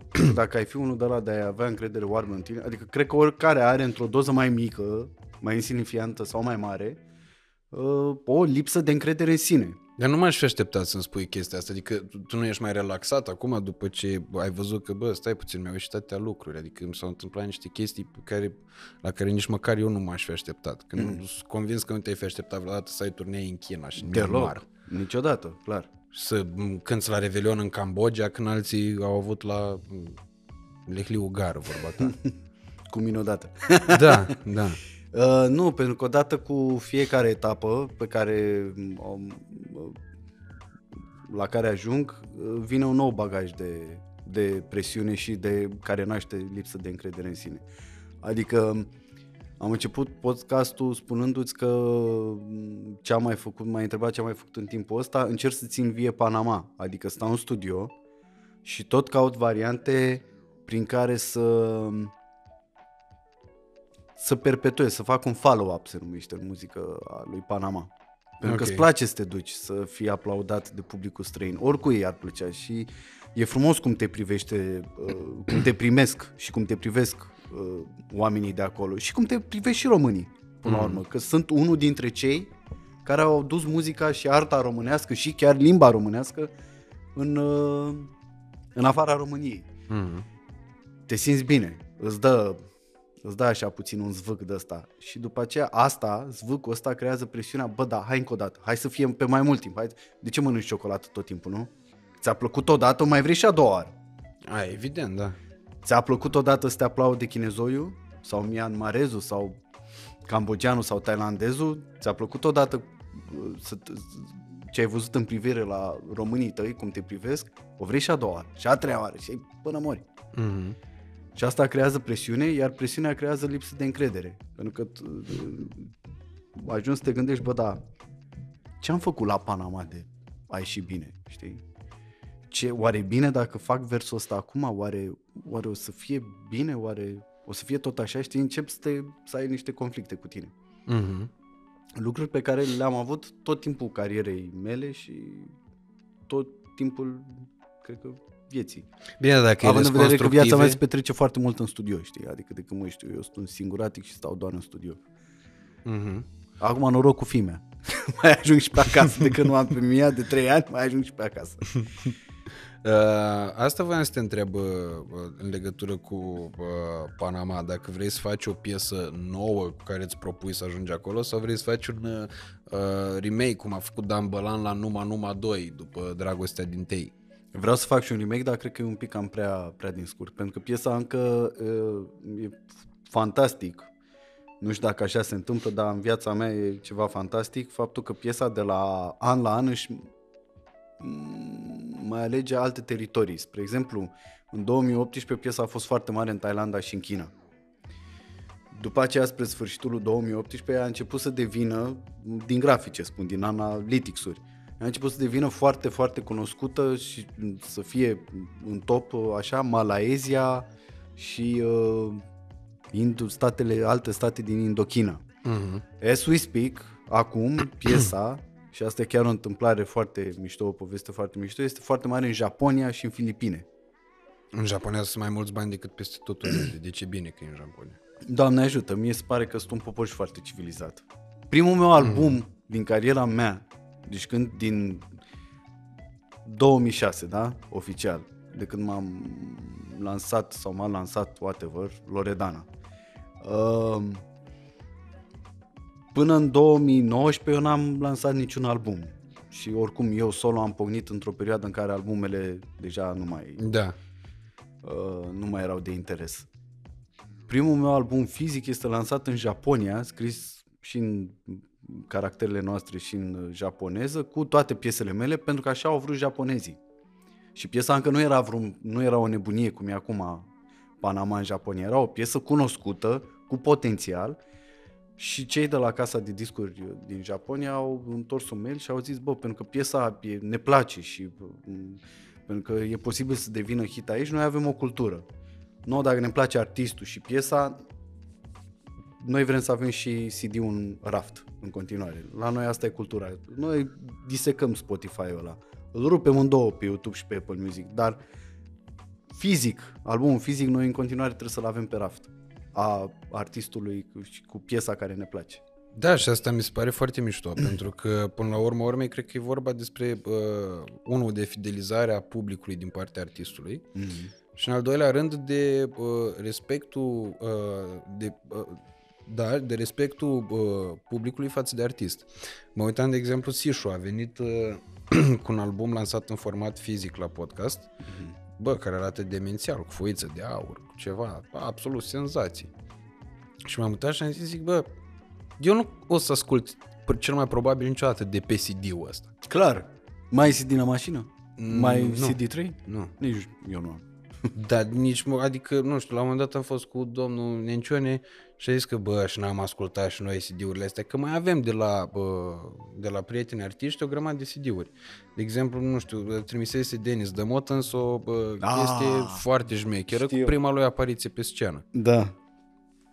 Bag un MacBook să o pornești. Dar mai ai CD la MacBook? Te invit. Există tot soiul de-astea, de externe. Externe. Poți să le bagi, da. Păi ce faci eu odată și pe aia îl pui CD? Eu simplu fapt că le am acolo fizic, pentru mine e o colecție, frate, da. Sunt niște amintiri. Cum știi că era perioada aia la radio, când fiecare artist când lansa câte o piesă venea câte un tricou. Eu am toate tricourile alea. Deși multe mi-erau mari, nu-mi veneau. Și așa mai departe. Dar e bine că le ai acolo, mi se pare foarte tare. Strânse toate tricourile posibile, Hanoraci, cu Carlas, tot ce vrei tu. Ce tare. Toate astea, pentru că mi se pare că alea sunt amintirile care îți rămân real, știi? Și cred că lucrul ăsta nu se va schimba niciodată odată cu evoluția tehnologică. Tot timpul vom fi atrași de fizic, de ceva, doar că devin collectible, știi? Cred că ăsta e cuvântul, de colecție. Un tricou care înainte să dădea de marketing, acum e o chestie pe care o dai, desigur, tot de marketing, dar de colecție. Deja e elite style. Da. Tu cum vezi evoluția asta și în muzică, dar și în toate chestiunile astea pe care, na, în viața unui artist devin mult mai pregnante decât în viața unui om normal, pentru că tu ajungi să fii și user, nu doar consumer de platforme și de toate lucrurile astea. Te folosești de ele. Pe cum să văd? Eu văd ca pe un lucru super benefic treaba asta cu... Na, dacă este ne raportăm la CD-uri, cred că și pe asta cu CD-urile o văd din punct de vedere eco. Nu mai e plastic care rămâne pe undeva, știi? Care ajunge într-un ocean la un moment dat. Ai unde care se transmit, se numesc Spotify, unde se transmite muzica, ți-o asculti cum vrei tu și mie mi se pare... foarte tare treaba asta, pentru că în sfârșit acum putem noi artiștii să facem muzica pe care o vrem. Până acum, cum spuneam, și cred că asta e o parte din povestea mea tragică cu radio, făceai foarte multe piese și din care doar 2 pe an vedeau lumina zilei dacă aveai loc pe radio. Dacă nu, erau 2 piese pe care le puneai cumva pe YouTube, că doar asta aveai și aia e. Reduceai costurile, casa de discuri te ținea minte, te făcea dator și aia e. Piesele alea costă. Da, da. Zi. Că voi zici nu, la asta mă gândeam, zic, bă... Da, piesele alea, ca artist, dacă nu erai un artist care, spre exemplu, cum sunt eu sau cum sunt mulți colegi care să și facă orchestrația, și să scrie piesa cap-coadă și erai doar un cântăreț, doar un interpret, trebuia să te duci să cumperi piesa de la un producător, de la un compozitor. Uh-huh. Pe ăla nu-l interesa, ăla trebuia să primească suma pe care o cerea, da, de euro sau cât o costa. Uh-huh. Cu piesa aia te duceai la label și labelul trebuia mai departe cu alte piese de ale altor artiști pe care aveau aceeași istorie cu tine, să se ducă la radio. Și la radio spuneau, asta intră, asta nu intră. Clar, dintr-un calop de piese intrau numai 3 piese sau ceva la radio, intrau în playlist. Restul se duceau pe apa sâmbetei. Restul erau piese nu proaste, că nu cred că există ceva prost pe lumea asta. Erau piese care nu au văzut lumina zilei pe radio. Radio dicta foarte mult. Acum avem și această alternativă numită online, pe care cum era și Amândoi. Uite, spre exemplu, da, Amândoi, da, da. M-am plimbat cu ea și până la urmă am luat-o, am pus-o pe YouTube, știi? Mm-hmm. Doar că, repet, eu în caz fericit că mi-am făcut-o eu cap-coadă. Acum ei pui pe YouTube, e mai important să pui pe YouTube sau pe Spotify sau să lansezi în digital înainte să te duci la radio, sau poate trebuie să cumva să mergi în același timp cu piesa la radio. Dar există piese cu care vrei să ajungi la radio, există piese cu care vrei să rămâi doar pe online. Există artiști care vor să ajungă la radio, trăiesc în continuare pentru radio, există artiști pe care nici nu interesează radio, pentru că online nu este suficient pentru ei. Există urbanul, în continuare a rămas o nișă care se folosește doar de online. Mhm. Și uite-te la Șatra, ce nebunie făceau și cred că încă mai fac, nu știu cum sunt acum, la concerte.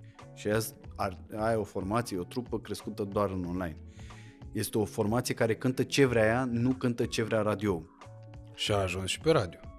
Într-un final au ajuns și pe radio. Au ajuns cu Piatra Benz. Cu aia n-au ajuns, că nu e o muzică de radio. Dar cumva...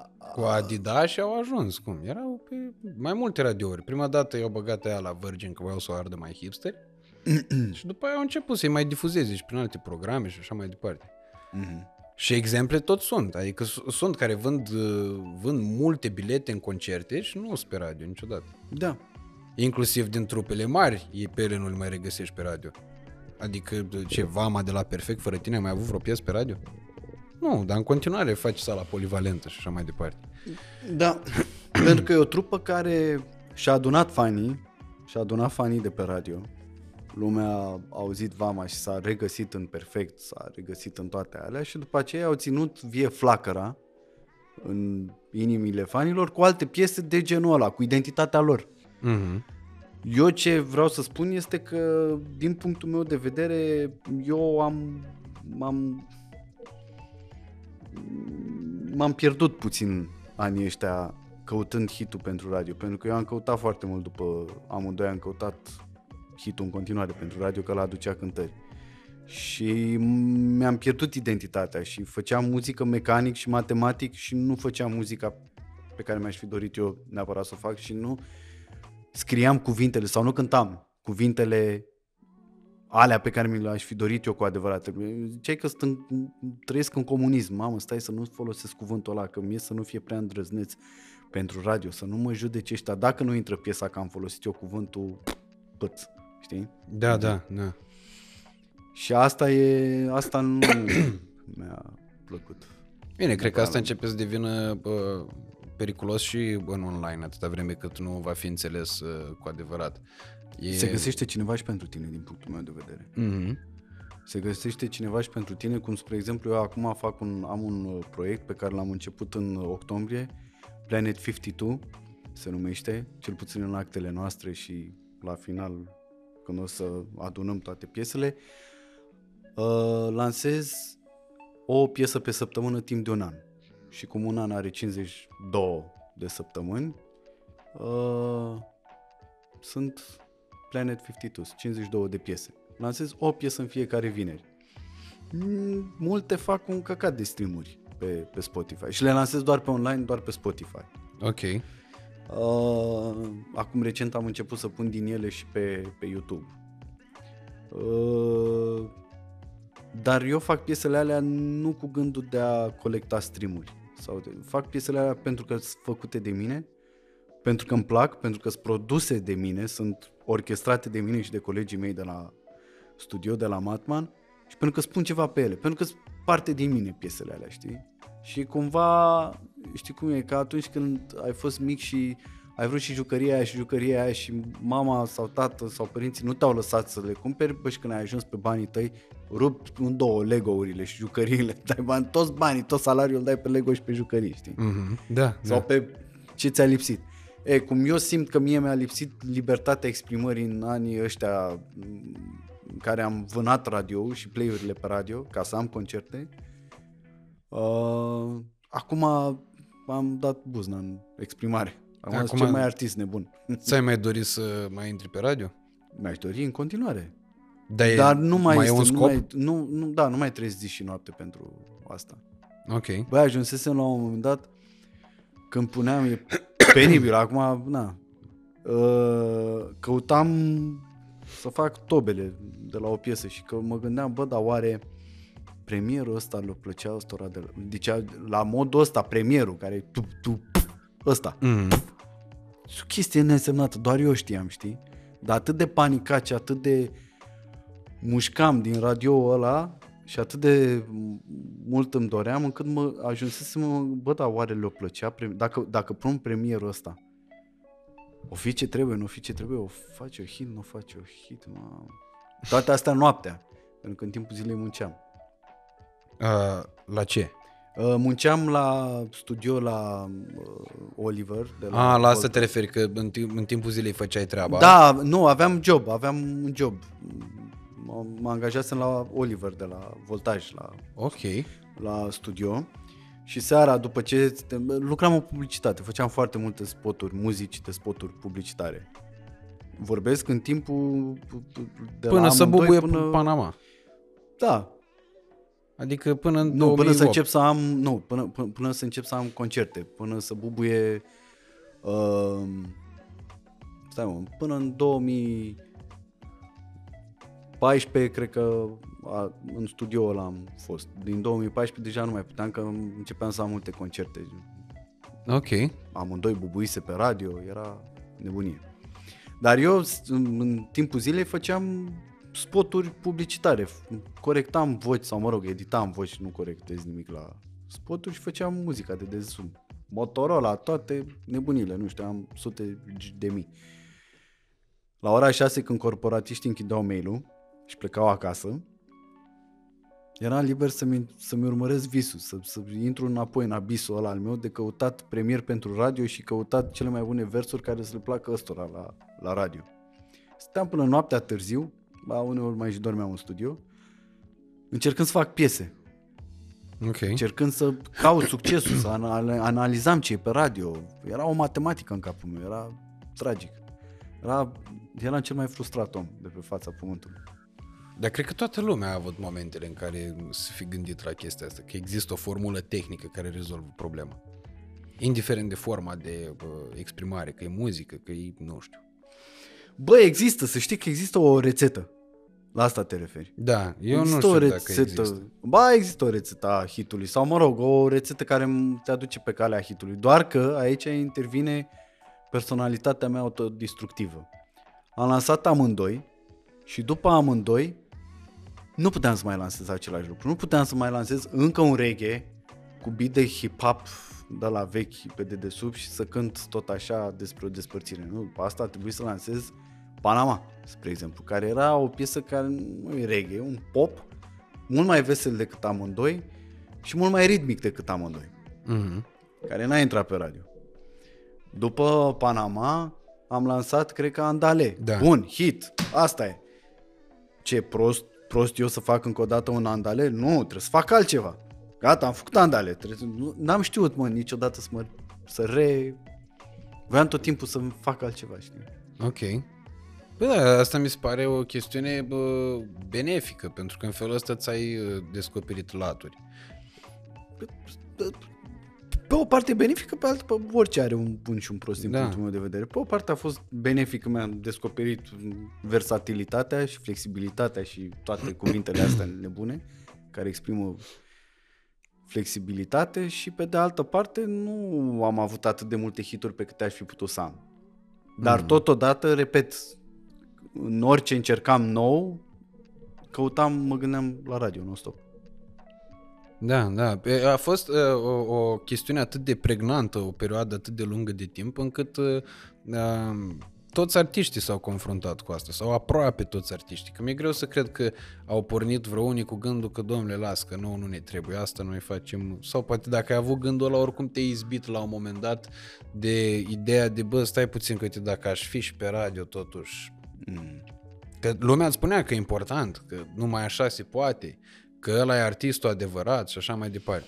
Pe eu țin minte, de exemplu, o discuție pe care am avut-o cu Mario Fresh la Iași în sală, în 2015.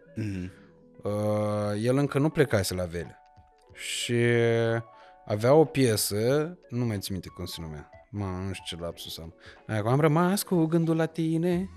Ce aia nu-i făcută la Vele? Ba da, dar el încă nu plecase din Iași, adică nu locuia în București. Eram mici tare amândoi, eram liceeni. El era în gimnaziu, eram în liceu, ceva de genul ăsta. Și avea 20 de milioane de vizualizări piesa. Nu mai știu, 14, 15, în orice caz, imens. Și am zic, bă, bravo, felicitări, că uite ce tare ești, că nu știu ce. Și mi-a zis, bă, lasă să mă fericiți când îți pe radio, că eu nu sunt artist. Artistă, uite, Nicol Șerii, care ea deja bubuise cu memories pe radio. Și când mi-aduc aminte, chestia aia pentru mine a fost super marcantă, pentru că după aia toți artiștii îmi spuneau același lucru. Și vedeam bucuria, adică, și importanța cu care tratau prezența aia la radio. Când pentru mine vizualizările alea pe YouTube erau mult mai grăitoare, adică era și alt context, știi? Am prins ultimul val de importanță a radio-ului. Era și o treabă între artiști, ca să fiu foarte sincer cu tine. Adică era o chestie... Ești mă pe radio? Nu. Eu sunt... Adică era și o treabă de asta, ești ultimul papagal care nu intri pe radio, gen, știi? Intrai pe radio, desigur, radio îți aducea cântări. Pe vremea aia, radio, erai pe radio, te auzea primarul, te chema la chermeză. Primarii, ce să asculte? Radio sau, mă rog, de acolo se lua. Erai clasa A de artiști dacă erai pe radio. Aia jumătatea aia de an cât erai pe radio, că dacă cu a doua piesă din a doua jumătate de an nu mai intrai pe radio, te duceai înapoi la coadă. Revelion nu mai prindeai. Nimic. Nici o petardă nu mai primeai. Nici o petardă de ziua pe târzi. Și dar era și o treabă așa între artiști, parcă. Altfel te duceai la un eveniment sau la o cântare, la o zi de oraș, la o chermeză, când erai pe radio, știi? Da. Altfel dădeai noroc cu Horia Brenciu. Da, care nu era pe radio. Altfel îl priveai pe Horia Brenciu. Da, ești talentat, dar nu ești pe radio. Nu, glumesc. Eu cu Horia mă știu de foarte mult. Ei tu 15.000 pe cântare, dar câte play-uri ai avut azi la Virgin? Eu sunt heavy rotation. Hai, poate vă, poate plătesc chiria. Eu aveam alta, eu sunt heavy rotation, auzi mațele astea cum gheorțe. Heavy rotation, gheorțe mațele astea. Las că le umplem la Credidam. Și când venea Credidamul, doar atât? Da. Și auzeai legende de alea, că Loredana ia 2 miliarde jumate și tu nu ai 25 de milioane. Da, într-un caz bun. Într-un caz bun. Eu n-am luat în viața mea mai mult de 20 de milioane de la Credidam. Bă, știi cum așteptai Credidamul ăla? Că intră înainte de Crăciun. Da.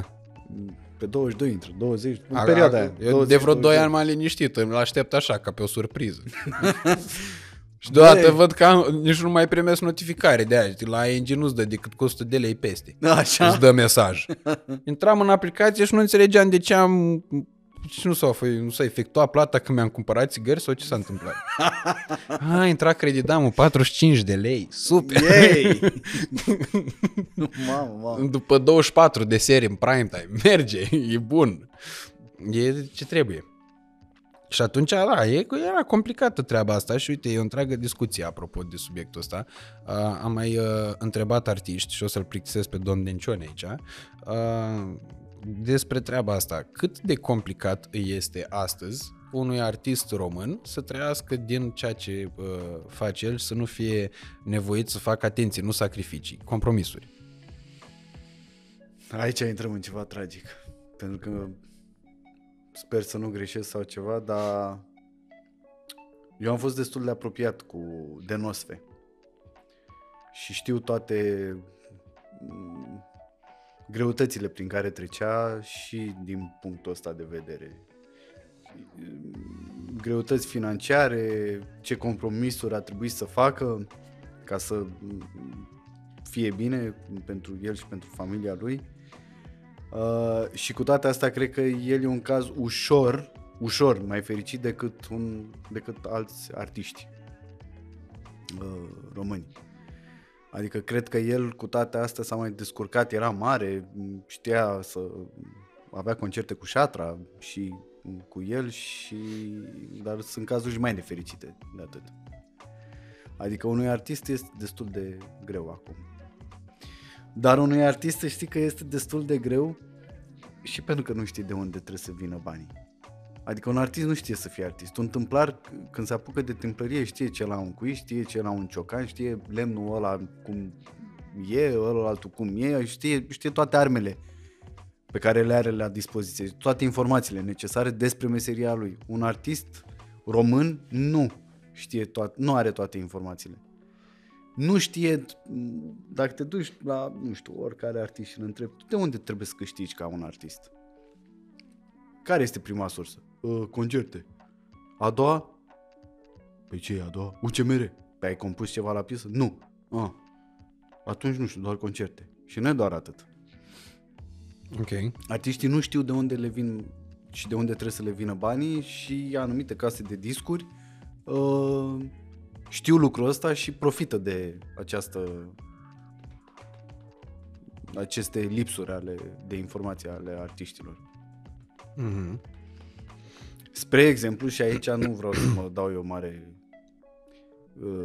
făt frumos pe un cal alb, prințul pe un cal alb, dar toți artiștii care sunt semnați la mine, la Matman Music, la label-ul meu, Andrei Bănuță, Gabi Bagu, divizia de urban pe care o am și o construiesc împreună cu Kid de la Șatra, toți știu de unde trebuie să le vină banii.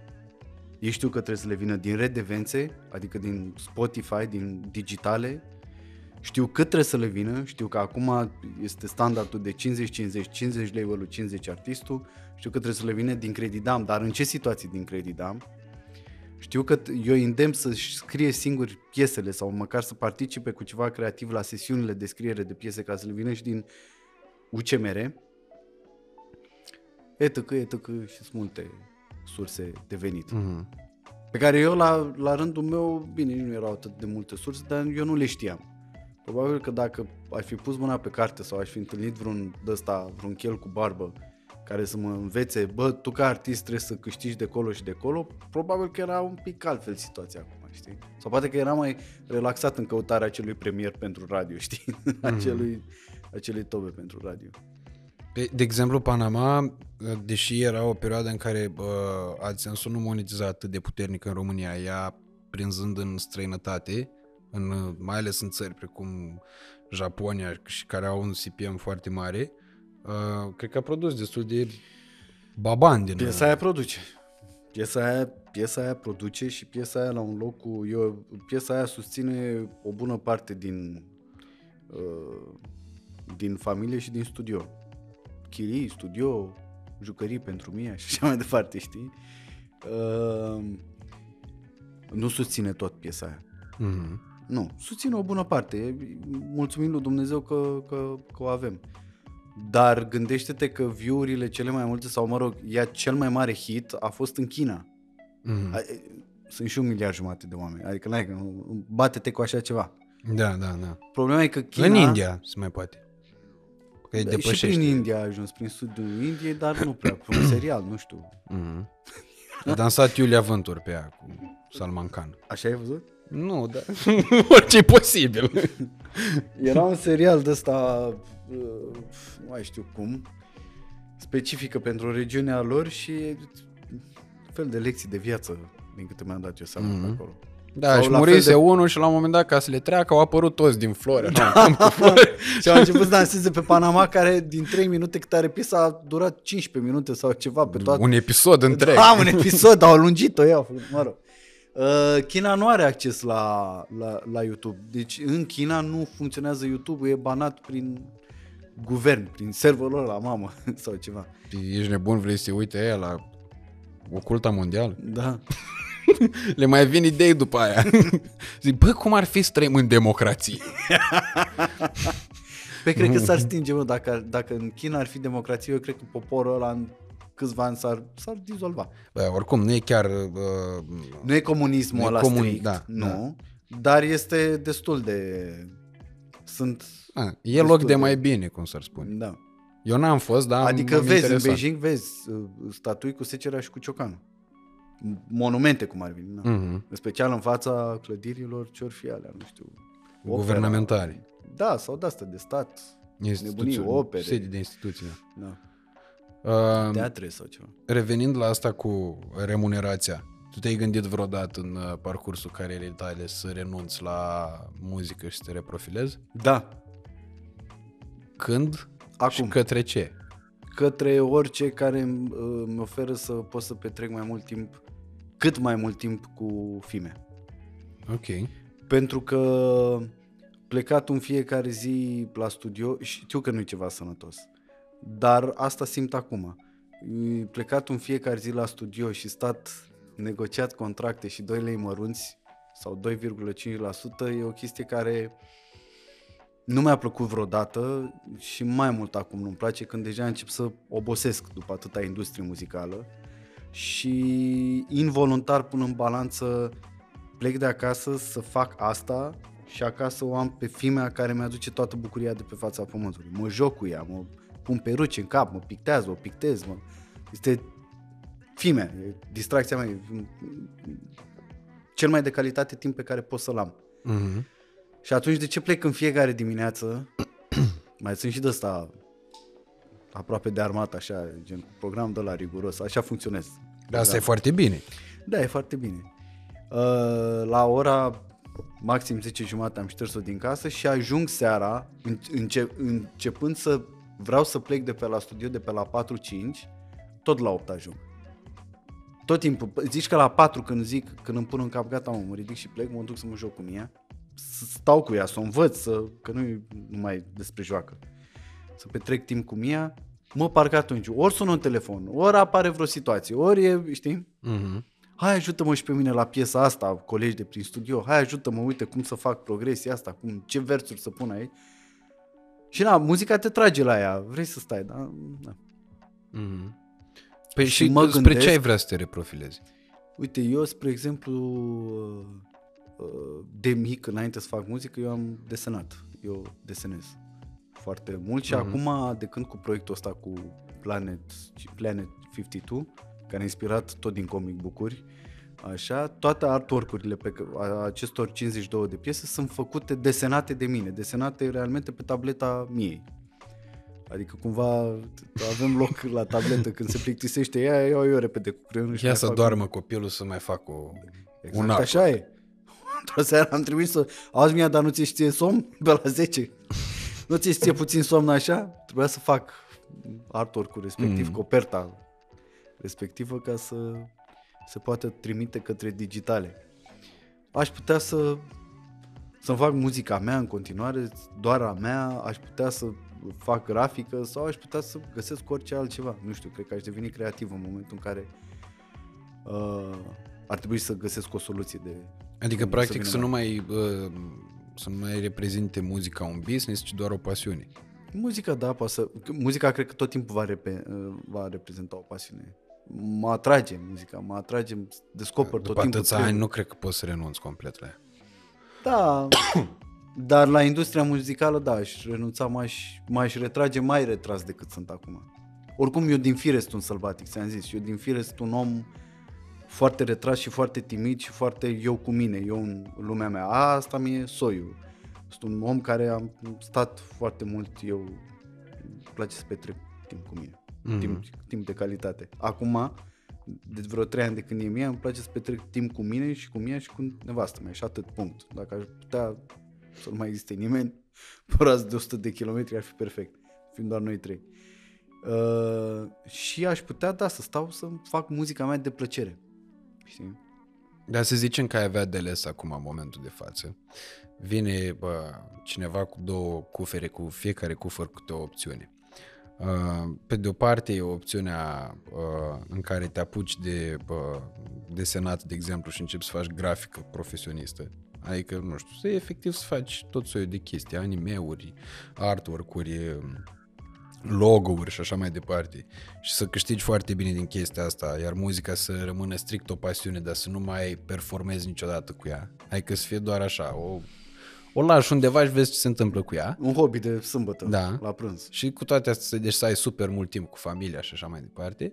Și în celălalt cufăr să fie opțiunea faptului că în noaptea asta, când ajungi acasă, îți vine idee de hit, mâine o scrii, o tragi în studio, bubuie pe YouTube, ești plin de concerte, ești pe radiouri peste tot, în toate radiourile naționale.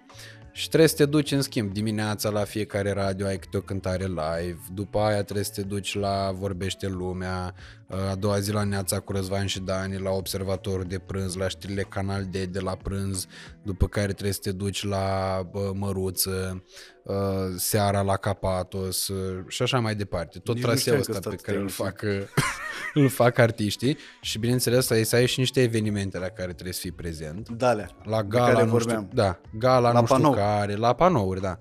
Dar trebuie să fii prezent la toate. Că așa e, asta e condiția, asta e opțiunea din cufăr. Ce alege din asta? Și trebuie neapărat una sau cealaltă să aleg, nu? Da, nu se poate, nu există nicio cale de mijloc. E jocul ce alege dintre, așa joc eu cu nencioni. Adică ne dăm și nu, opțiuni de astea. Și nu poți să le refuzi pe amândouă, nu? Nu, nu există. Nu. Și e o alegere pe care trebuie neapărat să faci. Să aleg două lucruri la fel. Pentru că cu muzica și cu asta, ok, știm, și e viața mea de până acum. Cu grafica, orice lucru, orice hobby care devine profesie se transformă în industria muzicală, adică în viața mea de până acum. Adică sunt două lucruri total la fel. Eu nu le-aș refuza pe amândouă. Păi nu, să zicem că tu ai, de exemplu, ai un contract cu cineva, trebuie să-i faci un logo și iei 5.000 de euro pe logo respectiv. Da. Îl faci în 2-3 zile, dar în care tu decizi când lucrezi la el, poți să lucrezi și de acasă, nu mai trebuie să mai mergi la studio și așa mai departe. Asta e doar un logo. Dar după logo ăsta mai vin treburi, că am lucrat și în... Ți-am zis că am lucrat în publicitate, înainte de a lucra audio în publicitate, am fost angajat tot pe grafică și pe chestii de asta. La un moment dat, maica mea a spus-o pe aia, auzi, trebuie să plătim întreținerea și tu ai 20 de ani. Ok. Ai prins mesajul? Da, hai că mă duc să mă angajez. Și m-am dus să m-am angajat în tot felul. Ce știam să fac mai bine? Studiourile nu plătesc salarii, dar în schimb agențiile de publicitate, de printuri, tipografii, plătesc salarii. M-am dus să mă angajez la să fac tot felul de grafici de astea. Tu spui un ideal, dar nu se întâmplă așa. Un logo nu se face neapărat în 2 zile, un logo vine cu modificări. Este un client care dă banii pe așa ceva. Și începi cu un logo și în câteva luni ajungi să ai în paralel de făcut o broșură cu un logo pentru altcineva, cu, știi? Da. Adică dai evenimentele la panou și Nața cu Răzvan și Dani și concerte, pe stat în prizonier în casa ta sau, mă rog, în casa ta, cu tableta ta, dar făcând tot felul de multe alte chestii. Clar că aș alege muzica, măcar acolo m-aș duce, m-aș mai plimba, că n-am un concert, mai spăl ochii. Așa mă mai iau și pe Mia după mine, știi? Ok. Păi și alegi așa să trebuiască să zâmbești la panou, chiar dacă ai o... De ce? Că poate că hitul ăla, pe nu, că zici că asta e, poate hitul ăla e ceva un pic mai pe urban și trebuie să fiu mai serios perioada aia, știi, să fiu mai dur, mai rep. Și atunci, oricum, după cum mă vezi, n-am vreo față super prietenoasă, adică mai zâmbesc așa, dar când stau serios nu sunt cel mai... Nu știu de ce zici chestia asta, nu. Adică așa mi se pare. Nu ești respingător, nici de cum. Nu. Nu sunt oamenii la care e greu să te uiți. Orice moment te-ai uitat la ei, îți exprimă nemulțumire, știi? Sau senzația, zic, bă, băiatule, ceva am făcut greșit. Da. De ce se uită așa? Da. Te pune tot timpul ca pe aci. Da. Da, știu eu persoana de asta, cred că amândoi o știm. Mi-a cel mai dificil să vorbesc cu persoana aia ever. Da. Este, mi se pare că mai ușor vorbesc cu un perete decât cu persoana aia. Da, de genul ăsta. Îți dai seama că nici persoana respectivă nu cred că e fericită cu treaba asta, dar nici nu... Aia, cred că s-a învățat. Sunt și unele lucruri pe care nu prea poți să le schimbi. Da. În păcate, aia e. Dacă le ai... Nu există operații estetice la personalitate. Exact. Operații de personalitate. Da. Da, deci nu, clar aș alege aia cu muzica. Deci nu ai să te oprești din muzică niciodată, asta e clar. Dacă mă pui să aleg între două chestii, ți le-am explicat din punctul meu de vedere la fel, clar aleg muzica, că pe aia o știu. Adică am trăit deja în ea. Dar dacă mă pui să fac ce vreau eu, să aleg muzica și găsește-ți un drum în viață sau iau de la zero, cred că aș fi în stare să o iau de la zero în alt domeniu, știi? Adică te vedea angajat momentul ăsta? Cred că aș putea să mă duc să mă și angajez, doar că nu știu cine mă angajează aici, în țară. Cred că ar trebui să mă duc să mă angajez pe undeva pe afară. De ce zici? De la aspect? De la tatuaje? Probabil de la tatuaj, de la faptul că, pe bune, mă duc la Selcru să-l angajez pe Mateo. Nu la asta mă refer. Ce să fac? Să ne cânte toată ziua? Ce știe ăsta să facă? Nu, mă refer să te angajezi la corporație, nu știu. Adică nu la lucru cu publicul. Tomato, adică corporații, tot corporații mi-am făcut eu cu mâna mea, se numește Madman Music. Adică, da. Da, mă, nu pot să zic, adică nu vreau să înțeleagă mesajul greșit și să pară că nu sunt bucuros cu ce am. În continuare îmi place muzica și ce fac, fiind vorba de muzică, de actul de creație în sine, nu pot să zic și nu știu dacă este cineva în lumea asta care zică că e fanul industriei muzicale. Mm-hmm. E o industrie, până la urmă. E mai mult căcat decât bezea. Dar este o industrie pe care îi mulțumesc lui Dumnezeu că o stăpânesc și știu legea, cum ar veni, știi? Da. Legea... Te-ai obișnuit cu ea. Da, m-am obișnuit cu ea, știu să fiu atent la diferite treburi, dar nu pot să zic că mi-aduce vreo mare satisfacție, mai ales, repet, dacă e să o pun în balanță cu filmea care e...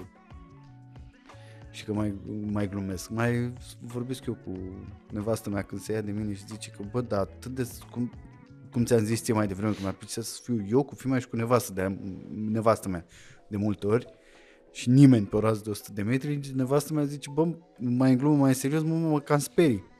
Și zic, bă, mie asta mi se pare că e Sfânta Treimea mea. Nevastă mea, fimea și cu mine. Asta e Sfânta Treimea familiei Vasiliu. Ăștia suntem. Mai mult de atât nu am nevoie. Mă rog, mai trebuie și bani, că trebuie să și mâncăm pe el. Dar astea sunt detalii. Bun, și doar acum, de exemplu, nu ai momente în care îți vrei să ieși cu băieții, să stai cu ei la... Nu prea, dar mi-e și firea de așa natură. Da, am cunoscut mulți oameni care au avut traseul ăsta după apariția copilului. Da, o iubesc și îmi întregește ziua mea, adică abia aștept din momentul în care intru pe ușă și cum îmi zâmbește și cum mă întâmpină și cum aleargă din capătul celălalt al casei și o aud dacă aleargă la ușă și faptul că mă ia din ușă și nu mă las să mă dezbrac și începem deja o joacă și... Asta e tot, adică nu ai ce să... Nu poate nimeni să ajungă la... să-mi aducă o bucurie mai mare sau egală cu asta. Da. O satisfacție, bucurie, nu știu, că un amalgam de sentimente. Da, ți-am zis, am auzit de la multă lume chestia asta și e o chestiune pe care... e foarte greu să o concepi, să o realizezi, eu netrăind-o, adică chiar nu cred că poți, trebuie să fii foarte îngust încât să-ți dai cu părerea despre o treabă de asta atât de puternică, tu dacă nu ai trăit-o pe pielea ta. Da. Că nu e ca și cum, nu-ți imaginezi că ai un câine, știi? Băi, e un sentiment de împlinire, altă...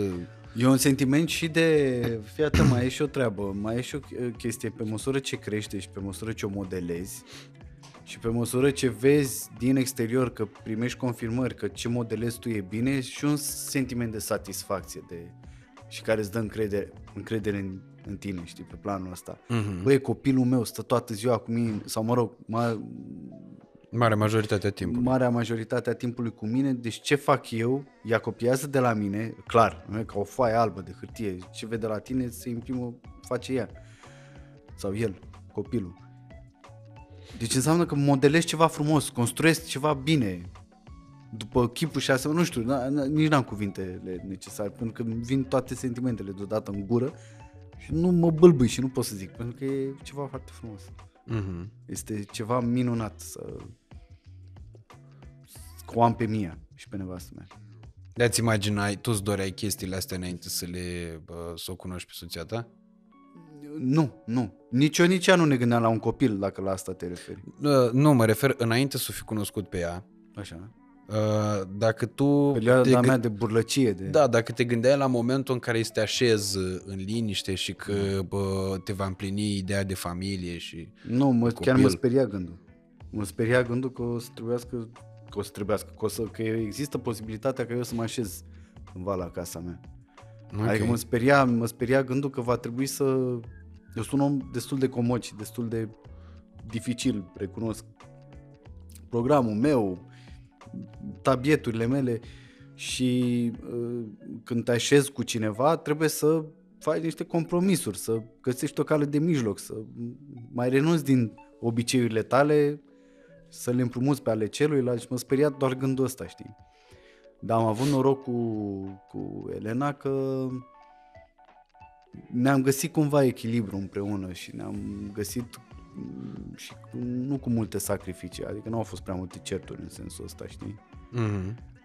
Ne-am găsit cumva, ne-am omogenizat, ne-am dat unul după celălalt și mie a venit natural, neprogramat, ne că trebuie sau ceva. Oricum nu sunt un om care nu a făcut ceva că trebuie. Nu au cuvântul trebuie, o iau raznă. Adică sunt un om care în general am făcut chestii doar că am vrut eu.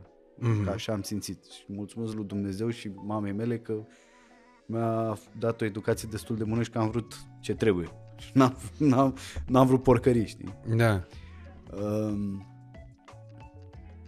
Așa e și Elena și de asta ne-am găsit și Mia a apărut din pură dragoste și pentru că așa s-a întâmplat. Pentru că așa am simțit amândoi în timpul ăla. Tu n-ai mai avut nicio relație atât de lungă, nu? Nu. Adică bine, eu atât de lungă înseamnă... știu de relația cu Delia și atât. Adică Delia și după aia de când... o relație familie. Foarte frumoasă de 3 ani sau aproape 3 ani. Ah, ok. Da. Și am mai avut o relație, dar nu e o persoană cunoscută, cu care cred că am stat un pic mai mult de 3 ani. Ok. Da. Deci nici n-ai avut o burlăcie prea lungă. Da, au mai fost burlăcii, că între... persoana de dinainte, fata care a fost înaintea Elenei, Roxana. Uh-huh. Așa, și Elena a fost o perioadă, mie mi se pare lungă, acum nu mai știu cât a fost, dar a fost o perioadă bună, adică mi-am luat burlăția, cât mi-am avut, cât am simțit.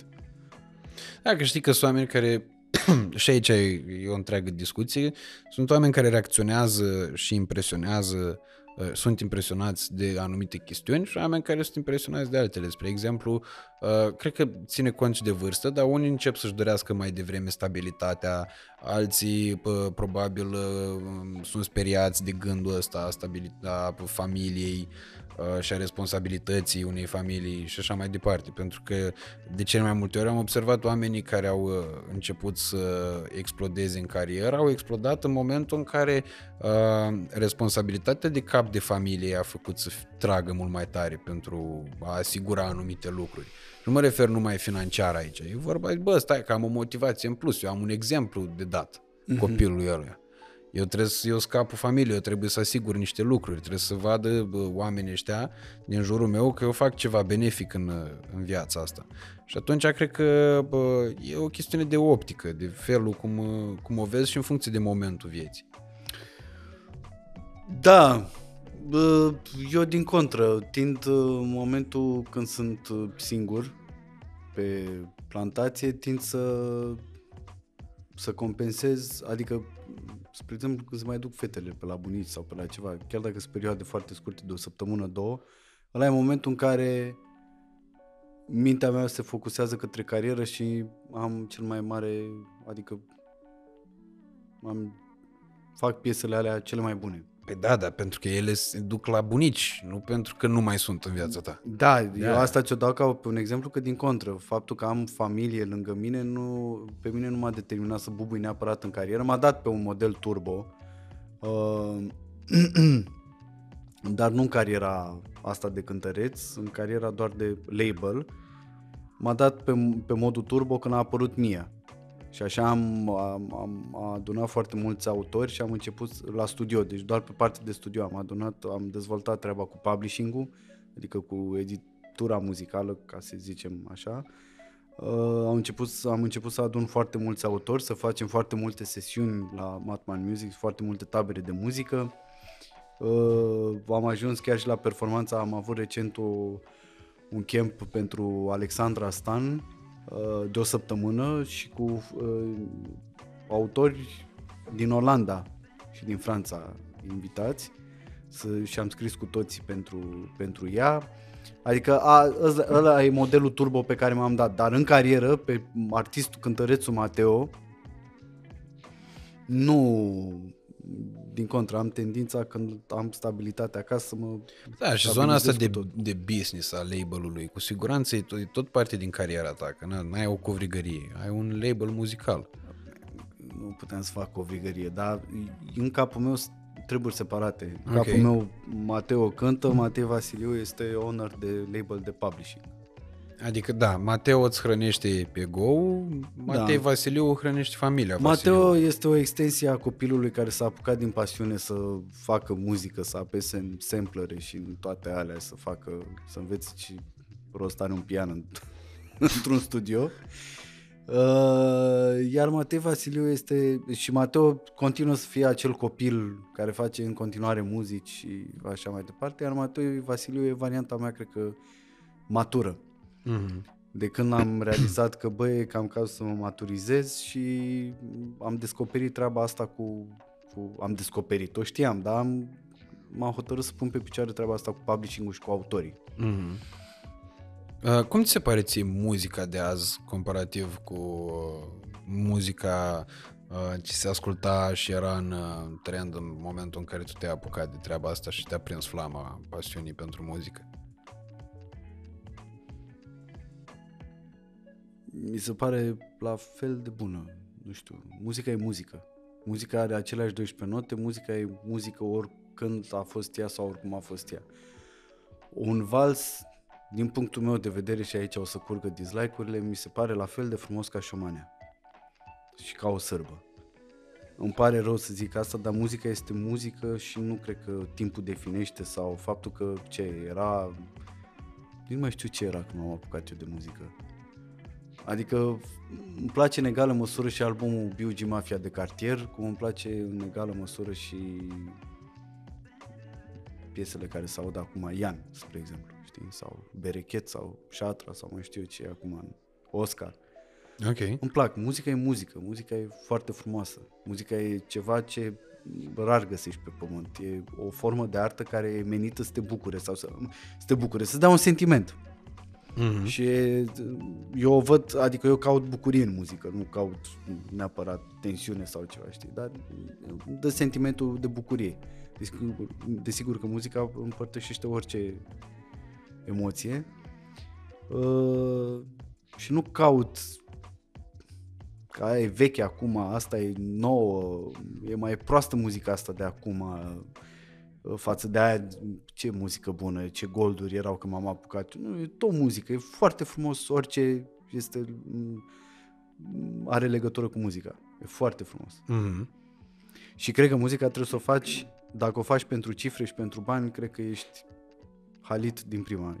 O să ai o viață foarte scurtă. Dacă muzica o faci din dragoste și ca să-ți pui off-ul pe o piesă sau bucuria pe o piesă și o faci pentru lume și o faci din pasiune, și cu zâmbetul pe buze, atunci aia mi se pare că e Biblia muzicii sau, mă rog, calea cea dreaptă în muzică. Spun asta acum, după ce mai devreme ți-am spus că am făcut muzică pentru radio. Pentru că a trebuit să trec prin faza aia ca să-mi dau seama că greșesc și că privesc și că am uitat de ce m-am apucat de muzică. Adică pasiunea pentru care m-am apucat și faptul că... Există muzică pe care nu poți să o asculți sau refuz să o asculți? Nu, pentru că în orice muzică îmi găsesc câte ceva. Eu fiind și producător, fiind beatmaker, producer la bază, dacă nu-mi place linia melodică neapărat, tot găsesc eu un chitibuș ceva pe la producție care să-mi hrănească acel ceva în cap să o ascult până la capăt. Dar nu există o muzică pe care... Desigur că eu la sală sau de zi cu zi nu ascult gospel, nu ascult vals, nu am și eu plăcerile mele în viață, știi? Nișele mele de muzică, dar dacă mă pui acum să ascult o muzică, nu o să fug, nu o să mă sui pe tavan. Mm-hmm. Îmi place să ascult eu orice muzică, da. Îmi place și hyperpop-ul acum, știi, că e un gen nou muzical numit hyperpop. N-am, adică nu știu despre ce e vorba. Da, se numește hyperpop, este o muzică care sună foarte mult a muzica din Mario, știi? Genul ăla cu arcade, cu... Ah, ok. Și e foarte rapidă. Mă rog, unele piese sau hyperpop-ul de care vorbesc eu e foarte rapid și ușor în distors. E ceva ce nu e tocmai plăcut. Dar mie îmi place să o ascult și pe aia. E melodic ceva, adică găsești ceva melodic și acolo, știi? Mm. Bă, mi se pare tare faptul că ai genul ăsta de răspuns. De ce? Pentru că mi se pare că nu poți să te numești pasionat de muzică dacă tu refuzi sau clasifici din start genuri muzicale ca fiind digerabile și non-digerabile. Adică, nu știu, cred că există, exact cum ai spus și tu, frumos în toate. Sigur, și aici poate intervine o altă discuție. Există genuri extreme. Unde, da, nu mai... Dar e frumos și acolo. Adică death metal-ul e o maestrie și acolo. Chiar e multă maestrie și pe acolo, știi? E, da. Numai că mie mi-e greu să o ascult. Adică încă sunt punctul în care... mi-e greu să dau șansa, știi? Adică a fost Slipknot aici în vară, aici la Romexpo, de asta tot zic aici, și nu înțelegeam de ce când m-am dus la supermarket, am văzut o grămadă de oameni pictați pe față.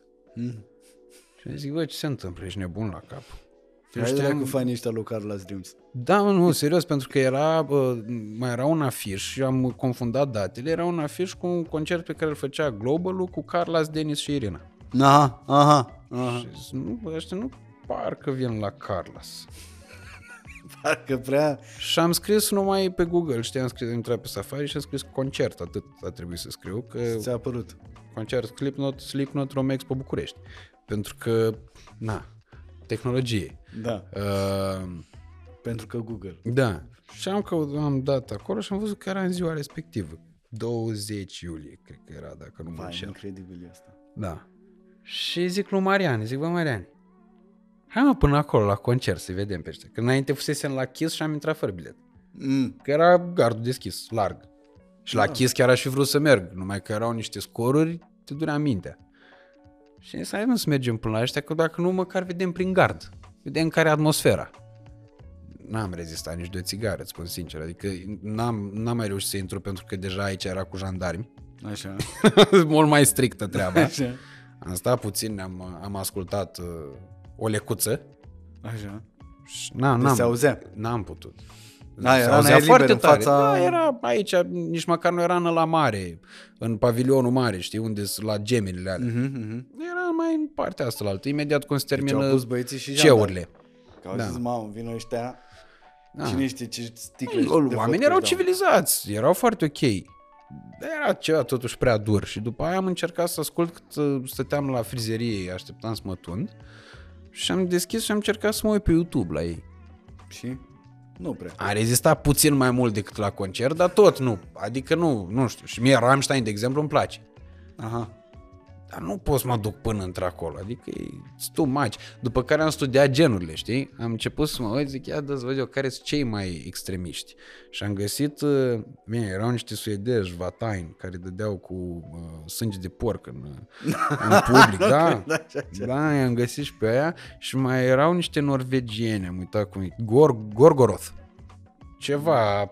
A, știu pe ăștia, stai. Mamă, nu, deci ceva n-am putut să mă... Da, și înfățișarea și tot, adică e... Da, mă, e un film, e tare. Adică cu ce mai mișto cu fetele cu codițe colorate, știi? Sau cu țâțele pe afară și cu codițe așa, decât e un film. Decât ăștia care dau cu sânge de porc. E mai... o schemă cu totul. Sau cu cei mai mișto uteni care ziceau... Sau traperii, știi că muzica trap e, teoretic este o muzică cântată de foștii dealeri. Da. Dealerii de droguri care nu mai vor să... De-aia e și muzică trap, capcană, știi? Mm-hmm. Care a început din trap house, adică casele unde stăteau negri și vindeau droguri și acum...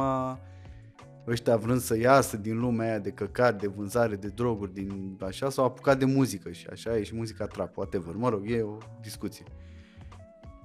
Cu ce este sângele de porc mai diferit decât un fost dealer? Clar nu e diferit, clar, numai că, ca și sound, dacă stai bine și te gândești. Așa.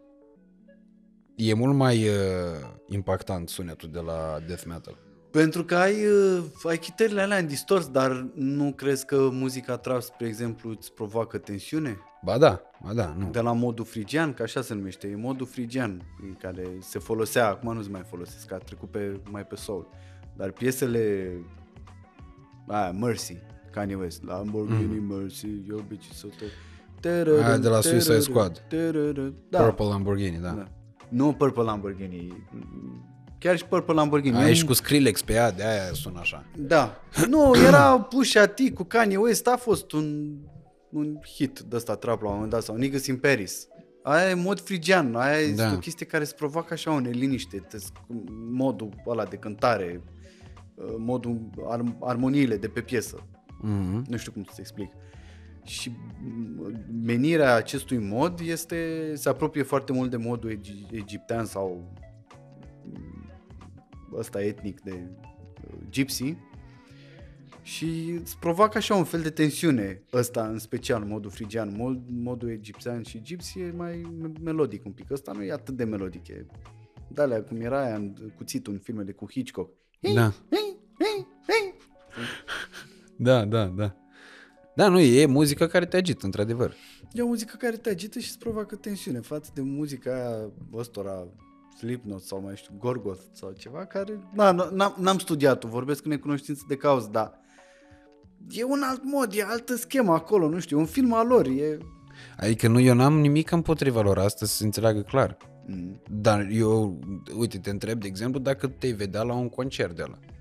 Bă, aș fi curios să merg odată, să văd zeama în care se scaldă. Tot, de la fan, de la fanul care e în public până la artistul care e pe scenă, de curiozitate. Nu sunt fan, eu în continuare sunt fan muzică urbană și reggae. Am început să descoper muzica prin reggae și voi muri ascultând reggae în continuare pentru că e o muzică, mă rog, e altă poveste acolo. Dar curiozitate, să văd ce se întâmplă la un concert de genul ăsta, o am și vreau să văd, sunt curios să văd aia ce fac.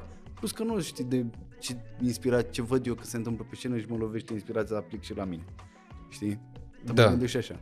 Să spargi o chitară, de exemplu. Să sparg o chitară, știi? Și cine știe ce se întâmplă. Deodată, din ceva super chill, așa. Să spargi o chitară. Care ți se par cei mai tari artiști români la momentul ăsta? Maneliști. Ok. Asta din ce punct de vedere? Din punct de vedere al numărului de ascultători pe care l-au? Da, din faptul că din punctul meu de vedere maneaua este noul pop, e muzica mainstream. Știi că muzica mainstream nu e aia neapărat pe care nu e popul, e muzica ascultată de toată lumea. Ori maneaua este muzica ascultată de toată lumea, inclusiv de hipsteri, inclusiv de corporatiști. Există un pahar de vin pentru oricine. După ora 12, știi? Sau mai multe. Și eu cred că ăștia, și nu cred, și ce e prost la manele? E prost că interpreții nu au încă o industrie, nu știu cum să zic, știi? Nu există încă ceva bine stabilit. E cumva parcă tot în 94 trăiesc așa, știi, cu... Hai, las vărule, bagă așa, bagă. Că muzica în sine, maneaua, n-are rost să ne căcăm pe noi. E frumoasă, e mișto, da. E melodios, e, ca să nu zic că e multă muzică acolo în spate. Iar interpreții de manele sunt vocaliști.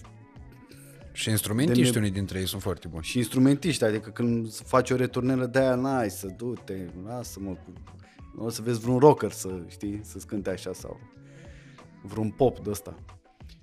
E prost că nu, cred că cuvântul potrivit e că nu vor să evolueze foarte mult sau că încă nu au evoluat atât de tare ca cei care sunt în muzica pop.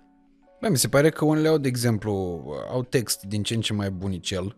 Și producții unele. Da, mișto. Altele dintre ele au texte proaste, mega simple, și nu neapărat că simpliste, dar sunt nonsens de multe ori.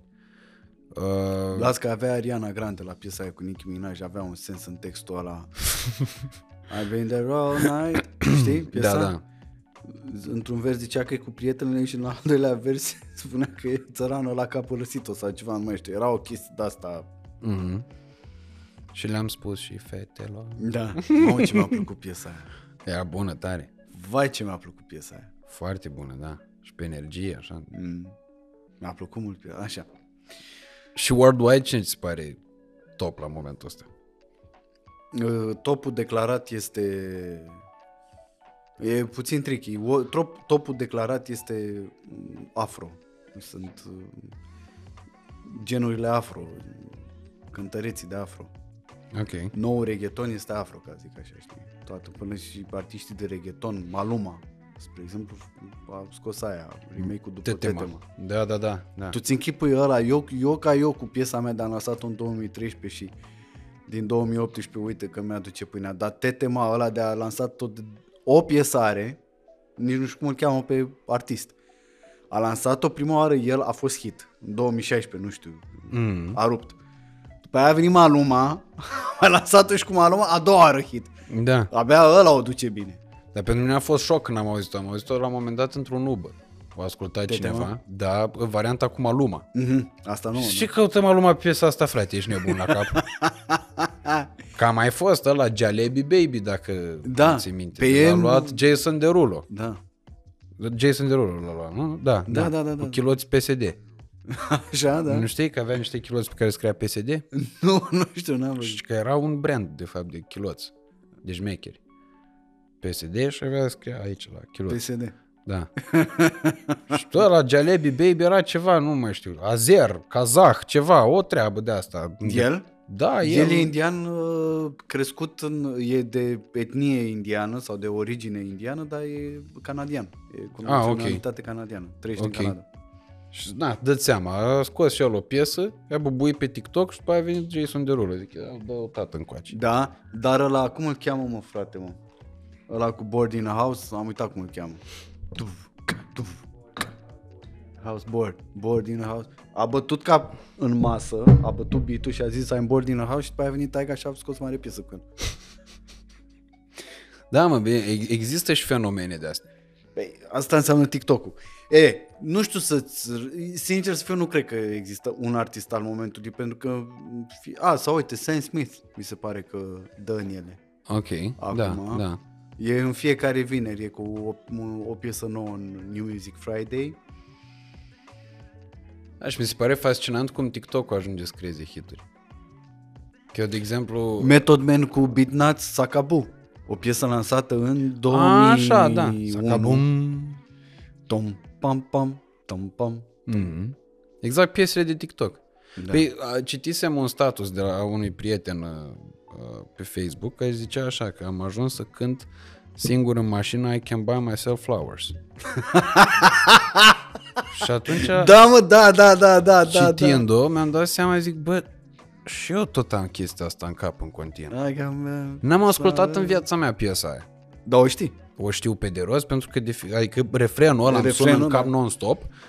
Pentru că dau scroll și deodată aud I Can Buy Myself Flowers și poți cu un câine, ceva, nu știu. Că n-are nicio legătură. Da, pe deja când ajungi, s-a terminat cu trendul. Sau deja mai e una, vreo una de aia, dita mai o bunăciune de aia cu flori mai multe în brațe, care vrea să o ardă independentă. Florile le-a trimis Nicolae. Da. Care a făcut și filmarea și spune pe fundal, I can buy myself flower. Ai tăta botul și ea la volan. Nu știu dacă observi. Da, da. Și trebuie să fie un Range Rover cu portocaliu sau bej. Păi, e mai bine să fie ea la volan, pentru că după o anumită vârstă cu ochii nu prea... E înspre siguranța noastră a tuturor celorlalți participanți la trafic. Da, și I can buy myself flowers și mai sunt de astea. Atâta în decembrie...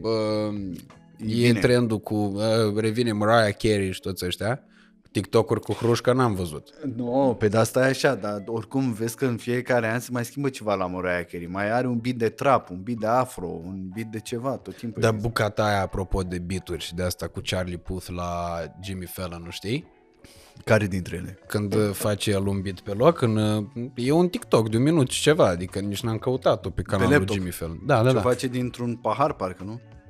Da, bate la un moment dat cu ceva în pahar și face așa beat-ul. Da. Vrei să-ți fac și eu ție acum? Ai laptop? Laptop am acolo, dar am și telefon. Ia să vezi, Mariane, cum ne facem Jimmy Fallon acum. Vrei tot așa din pahar?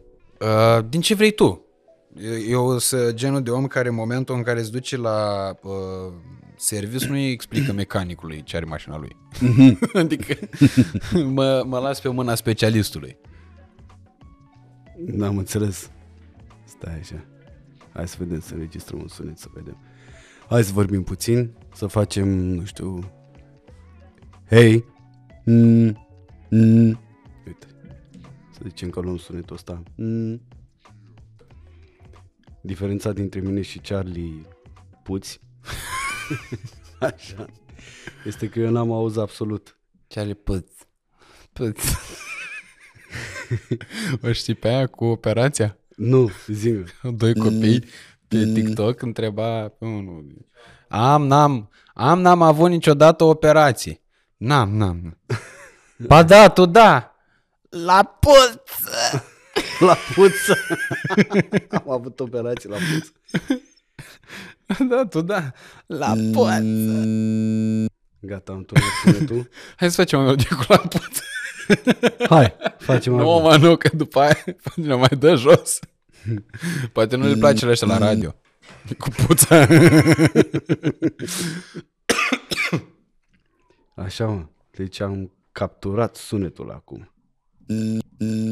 Da, ușa la balcon am închis-o, Mariane? Așa. Auzeam și o sirenă în melodia noastră. Era bine, efect special. Bun. Stai să punem toate efectele. Și uite. Audio. Ce? Îmi stă pe creier aia cu operația la poț. La poț. La poț.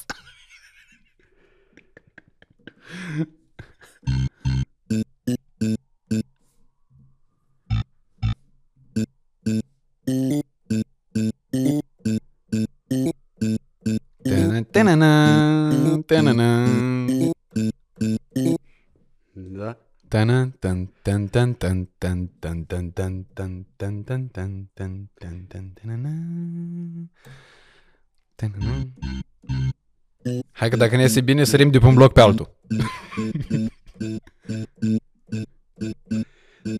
Ai un sunet care este, spre exemplu, la și pe care poți să-l faci, încerc și eu să fiu descriptiv ca ăla, ca... cum îl cheamă? Charlie, puț. Puț. Așa. Păi, varianta noastră ar putea să fie Charlie la puț.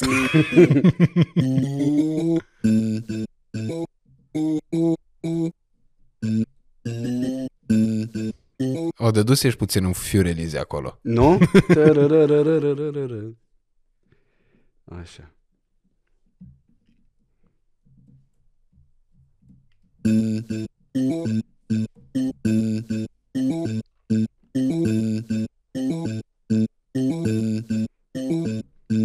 Așa. Și acum vrem și tobă din asta, nu? Da, da. Bine, șef. Chemăm pe Vița de Vie, basul cu toba mare. Și am rezolvat. E perfect.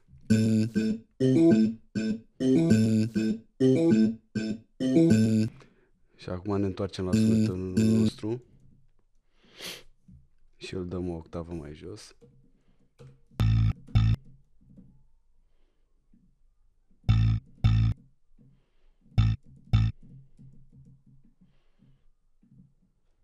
Mă, se înregistrează? Se înregistrează. Da, sperăm că da. Sperăm că da. Vedem noi după ce am făcut. Așa.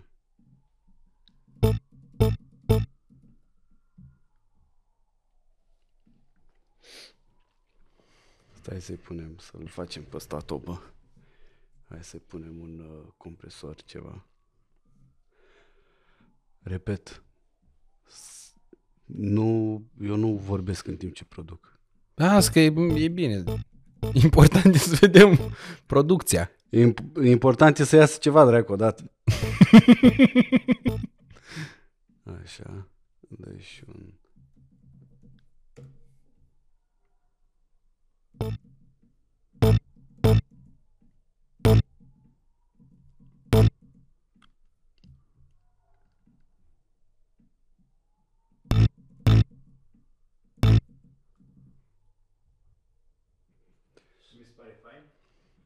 Consider că oamenii că am realizat chestia asta, că ne-am pregătit înainte, ne-am vorbit. Da, da, da, da. Vine cu laptopul, cu capul, cu facem.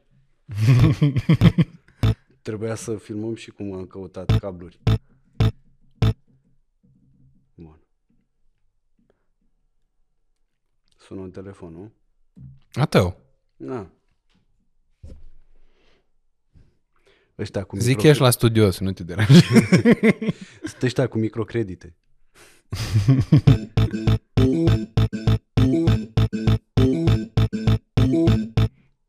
Vai, Matei, ce faci aici, mă?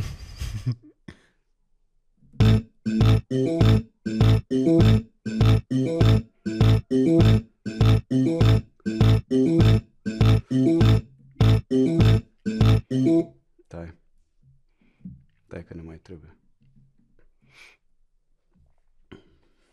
Tan tan tananan tan tananan tan tananan tan tan tan tan tan.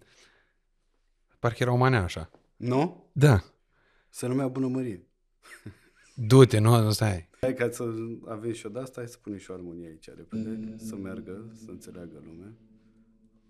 Stai, bang, bang. O mini progresie așa, muzicienii o să-și dea seama că... Progresie geometrică, să spunem. Că nu e ceva complicat.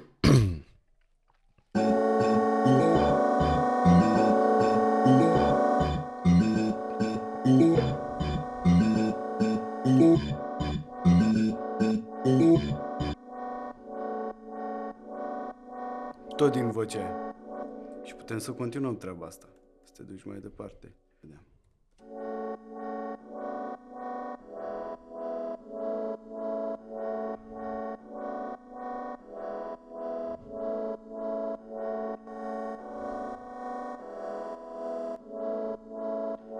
My love is alive, and so it begins. Yeah, yeah, yeah. I can buy myself flowers. Mamă, trage microfonul mai aproape. I can buy myself... Nu știu versurile. Pune I can buy myself flowers de mai multe ori și după aia intră pe rap. I can buy myself flowers, oh no, no. I can buy myself roses. This so bitch where's the roses taking on wet and poses photos taking loses nu știu ce, nu știu ce, nu știu cum. Înțelegi? Mamă, cât de tare. Da. Da, e. Stai să-l continuăm și pe ăsta în cazul ăsta. Deci ce am zis? Sol după aia. Și a scos Mateo o piesă la podcast. Da, stai. Aveți jingle de podcast. Cum ar veni, știi?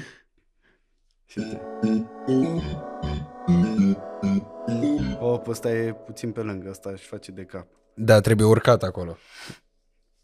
Eu, așa e în termenii mei specializați. Cu docure.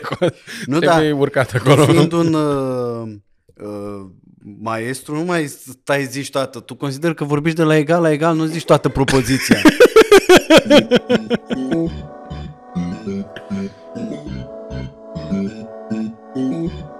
Hop. Mă rog. Cam pe acolo. Și vrei să punem și un beat? Ia. Yeah.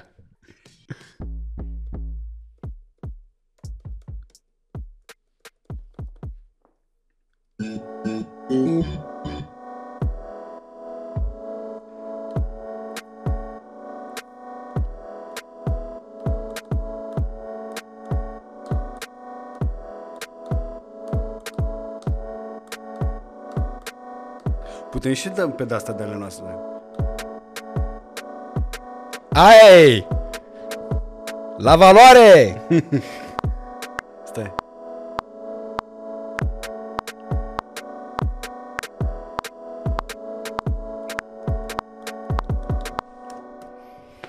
E o treabă. E. Bă, e treabă și să poți face chestia asta așa deodată, adică lumea oricum va crede că a fost regizată chestia asta și că eu așa de drogat am fost obsedat cu chestia asta cu Charlie Puth și cu Jimmy Fallon și am zis că, bă, Mateo, când vii să aduci un laptop să pregătești un beat dinainte, se pare că lucrezi o leacă la el acolo și o să-l conectăm noi la recorder și lumea o să asculte și o să zică, a, lasă-o că avea Mateo piesa făcută, oricum i-a făcut-o Connector.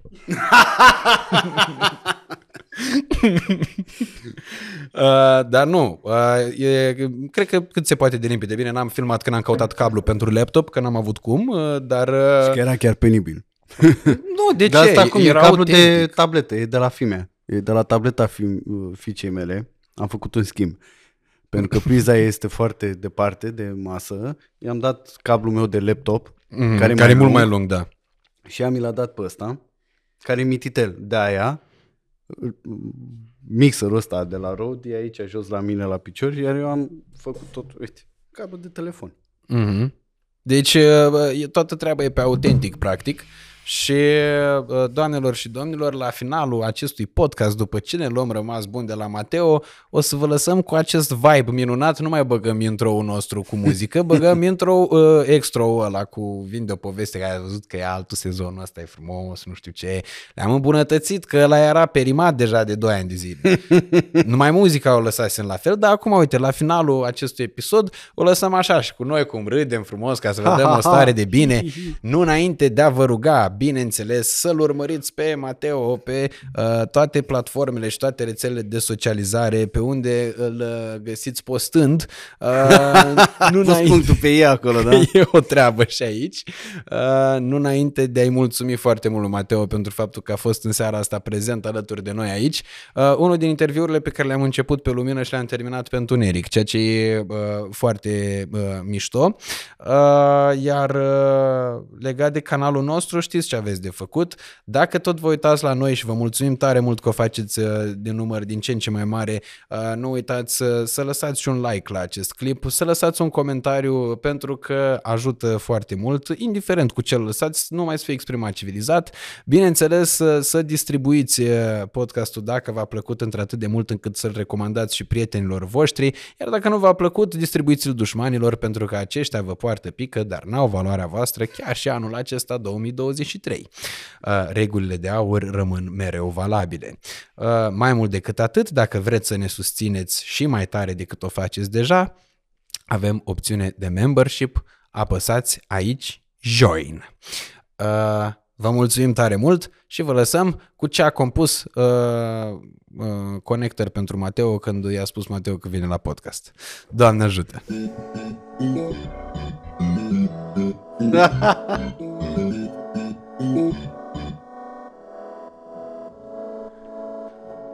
E așa pe happy. Da, da, da.